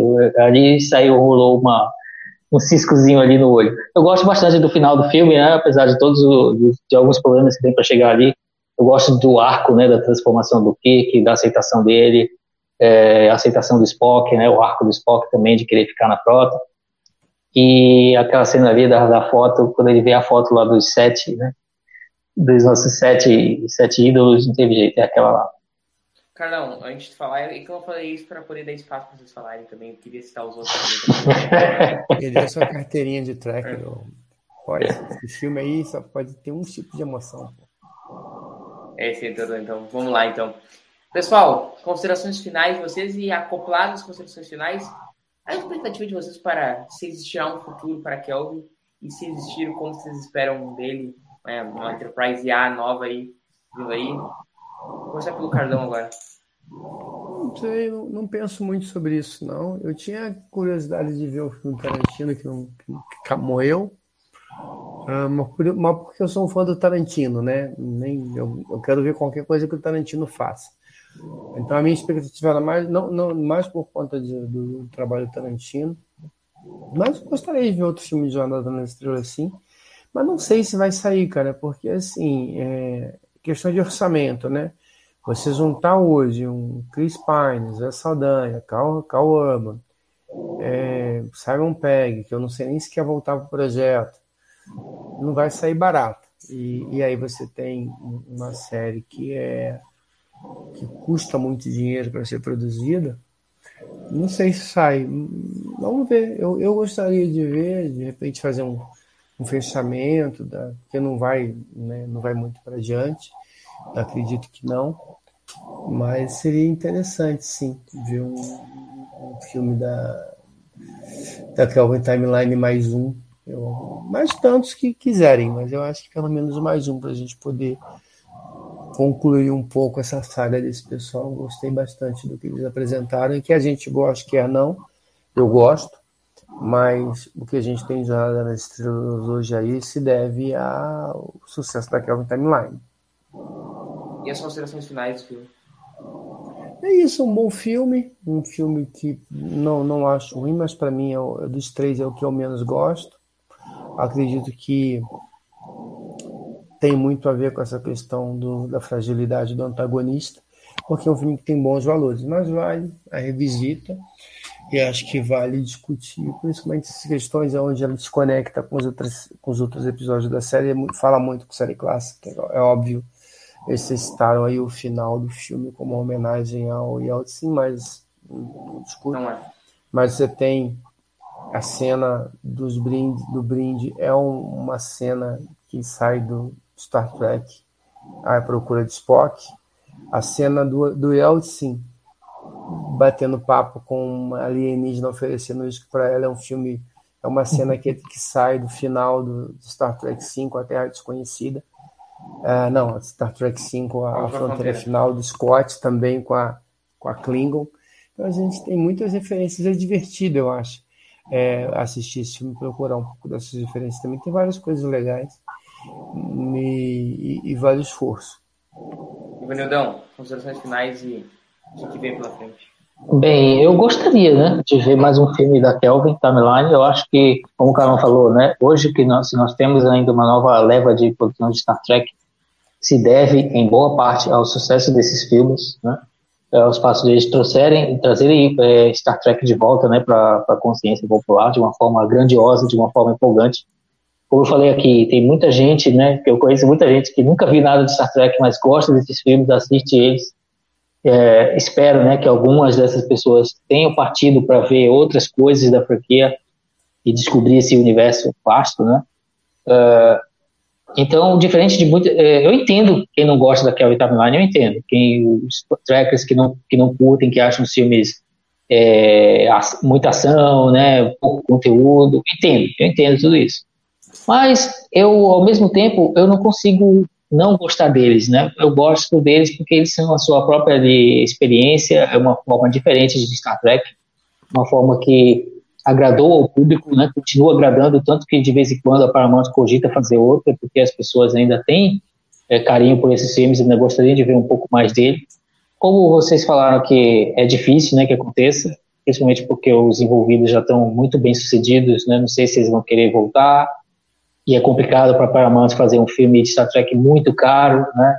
Esse provou isso, né? De, eh, se eles tivessem mantido o orçamento sob controle, talvez ele tivesse ido melhor nas bilheterias, nós tivéssemos tido um quarto filme, né? O problema é que esse foi muito caro, o orçamento, e ele não rendeu o que o estúdio esperava. Então, por tudo isso, eu gostaria de ver, né? Mais um filme da Kelvin Timeline. não me incomodo com esses filmes, eu acho eles muito bacanas, muito divertidos de vez em quando eu pego eles aqui para rever e eu revejo, né? Sem problema. Eu não coloco eles lá no topo das minhas coisas favoritas de Star Trek de todos os tempos, mas também não coloco lá no fundo do poço, né? Eu não coloco lá no, no, lá no, no, no ranking dos, das piores coisas já feitas em Star Trek, não, nem de longe. Então, uh, quanto a esse filme em particular, eu gosto dele, acho, acho um filme bacana, acho um filme divertido, acho um filme que é, retém um pouco da diversão dos anteriores e consegue ter ser um pouco mais sabor Star Trek do que os anteriores. Então eu gosto dele, eu acho que ele tem suas qualidades, tem seus defeitos, como a gente debateu aqui. Mas, no geral, ainda é um bom filme, eu entendo porque tanta gente gosta. É, muitos deles não, não trackers, né? É, o, espectador comum de cinema gosta desses filmes. E eles foram bem de crítica, foram bem de, de receptividade, né? É, a gente viu é, com eles, Star Trek até voltou a ser, conseguir algumas indicações pro Oscar, né? Coisa que fazia tempo que não conseguia. Então, a Kelvin Timeline não me incomoda, eu assistiria mais um filme sem problema. E, mas vamos ver se acontece, né? Tá, tá difícil. E no momento, né, Star Trek está numa fase tão boa que a gente tem no streaming, na TV, algo com valor de produção no mesmo nível né, desse filme. Então, acho que para fazer um filme de Star Trek agora, a coisa tem que ser repensada, tem que fazer de uma forma nova, uma forma diferente, é, porque a gente, se é para ver coisa espetaculosa, né, a gente, os filmes de Star Trek no passado era para a gente ver a coisa espetaculosa, era para a gente ver coisas que não podia ter na televisão. A gente não podia ver a ida de Khan na televisão, a gente não podia ver o primeiro contato na televisão, nem o Generations, né, também não podíamos ver. Ia perder muito, muito, né, se fosse feito na forma de episódio de TV. Mas agora a gente não tem mais isso, né? A gente vê em Discovery um negócio do ponto de vista técnico, do ponto de vista visual, tão bom quanto esses filmes aqui, no mesmo nível, né? Então, se vai fazer um filme de Star Trek agora, tem que repensar, né? Como fazer? Como fazer? Quem é que vai é, conseguir fazer isso, né? Essa engenharia de repensar um filme de Star Trek aí nesse cenário que a gente tem hoje. Eu gostaria, né, de ver é, esse desafio sendo feito. É, se não rolar mais o filme da Kelvin, paciência, mas eu gostaria que Star Trek continuasse no cinema, sim, né? Foi com os filmes que eu descobri a franquia, depois que eu fui assistir as séries. É, e eu acho que muitas, muitos fãs começam, né? Muitos filmes. Eu, eu, vocês aqui, acho que começaram pelo Murilo, né? Falou que começou pelo filme também. Então eu gostaria, né? Eu gostaria de que Star Trek continuasse no cinema. Com a Kelvin ou não, eu gostaria que, que continuasse, né? Porque Star Trek é o Roddenberry criou uma coisa que era grande demais para a televisão, né? Então acho que no cinema ela ainda tem seu lugar, ainda teria seu espaço. Então é isso aí, pessoal. Encerrando não só a live de Beyond, mas encerrando essa trilogia de live que a gente fez sobre os filmes da Kelvin, que é uma, era uma coisa que eu tinha muita vontade de fazer com o TB ao vivo, que era ainda os filmes que não tinham sido cobertos, porque é os filmes que eu. Vou dizer que são os filmes que eu mais gosto, mas estão, estão bem lá em cima, os filmes que eu mais gosto, e tem né, aquele carinho afetivo de ser, serem filmes da minha infância. Então, eu dou uma tapadinha de olho para os erros que, assim, assim como todos os filmes do mundo têm. Mas são filmes que, que moram aqui no meu coração e eu vou estar sempre inventando coisa aqui no TB para a gente poder falar de Calvin. Fiquem tranquilos. Muito obrigado, Ivanildo, pela presença e obrigado. Desculpa até o horário e até tarde. Nós ficamos... Esse hoje foi o mais longo. o épico. Foi mais longo que o filme. Foi, quatro, eu acho. Verdade. A gente Carlão. não pode escrever roteiro, não, senão dá. dá Carlão, graças. Eu que agradeço o convite, agradeço a companhia de vocês aí e da galera que conseguiu acompanhar a gente. ou que vai acompanhar depois aí em outros horários. Um grande abraço para todos e Isso aí. obrigado pela companhia. Obrigado, gurizada, e agradecer, como o Carlos falou, a cada um de vocês que esteve aqui conosco uh, até esse horário já noturno, conversando com a gente sobre Star Trek. Lembrando que a gente tem as outras lives sobre, sobre Kelvin, com todos os três episódios, a gente deve ter seis horas de papo sobre a Kelvin. Então, vai lá, ouve os outros, curte. Uh, semana que vem a gente vai estar com uma outra live ainda do Yato. E depois, na outra semana, a gente já começa com Esperando Picar, que aí começa de novo a maratona aí de episódios, para no próximo aí a gente discutir umas outras coisas de 1900 antigamente. Um abraço a cada um de vocês e tchau. I'm Captain James Kirk of the United Starship Enterprise. I speak from pure logic. Make it so, Navarro. You cannot deny me, Cisco. The coffee of that letter. Where no man has gone before.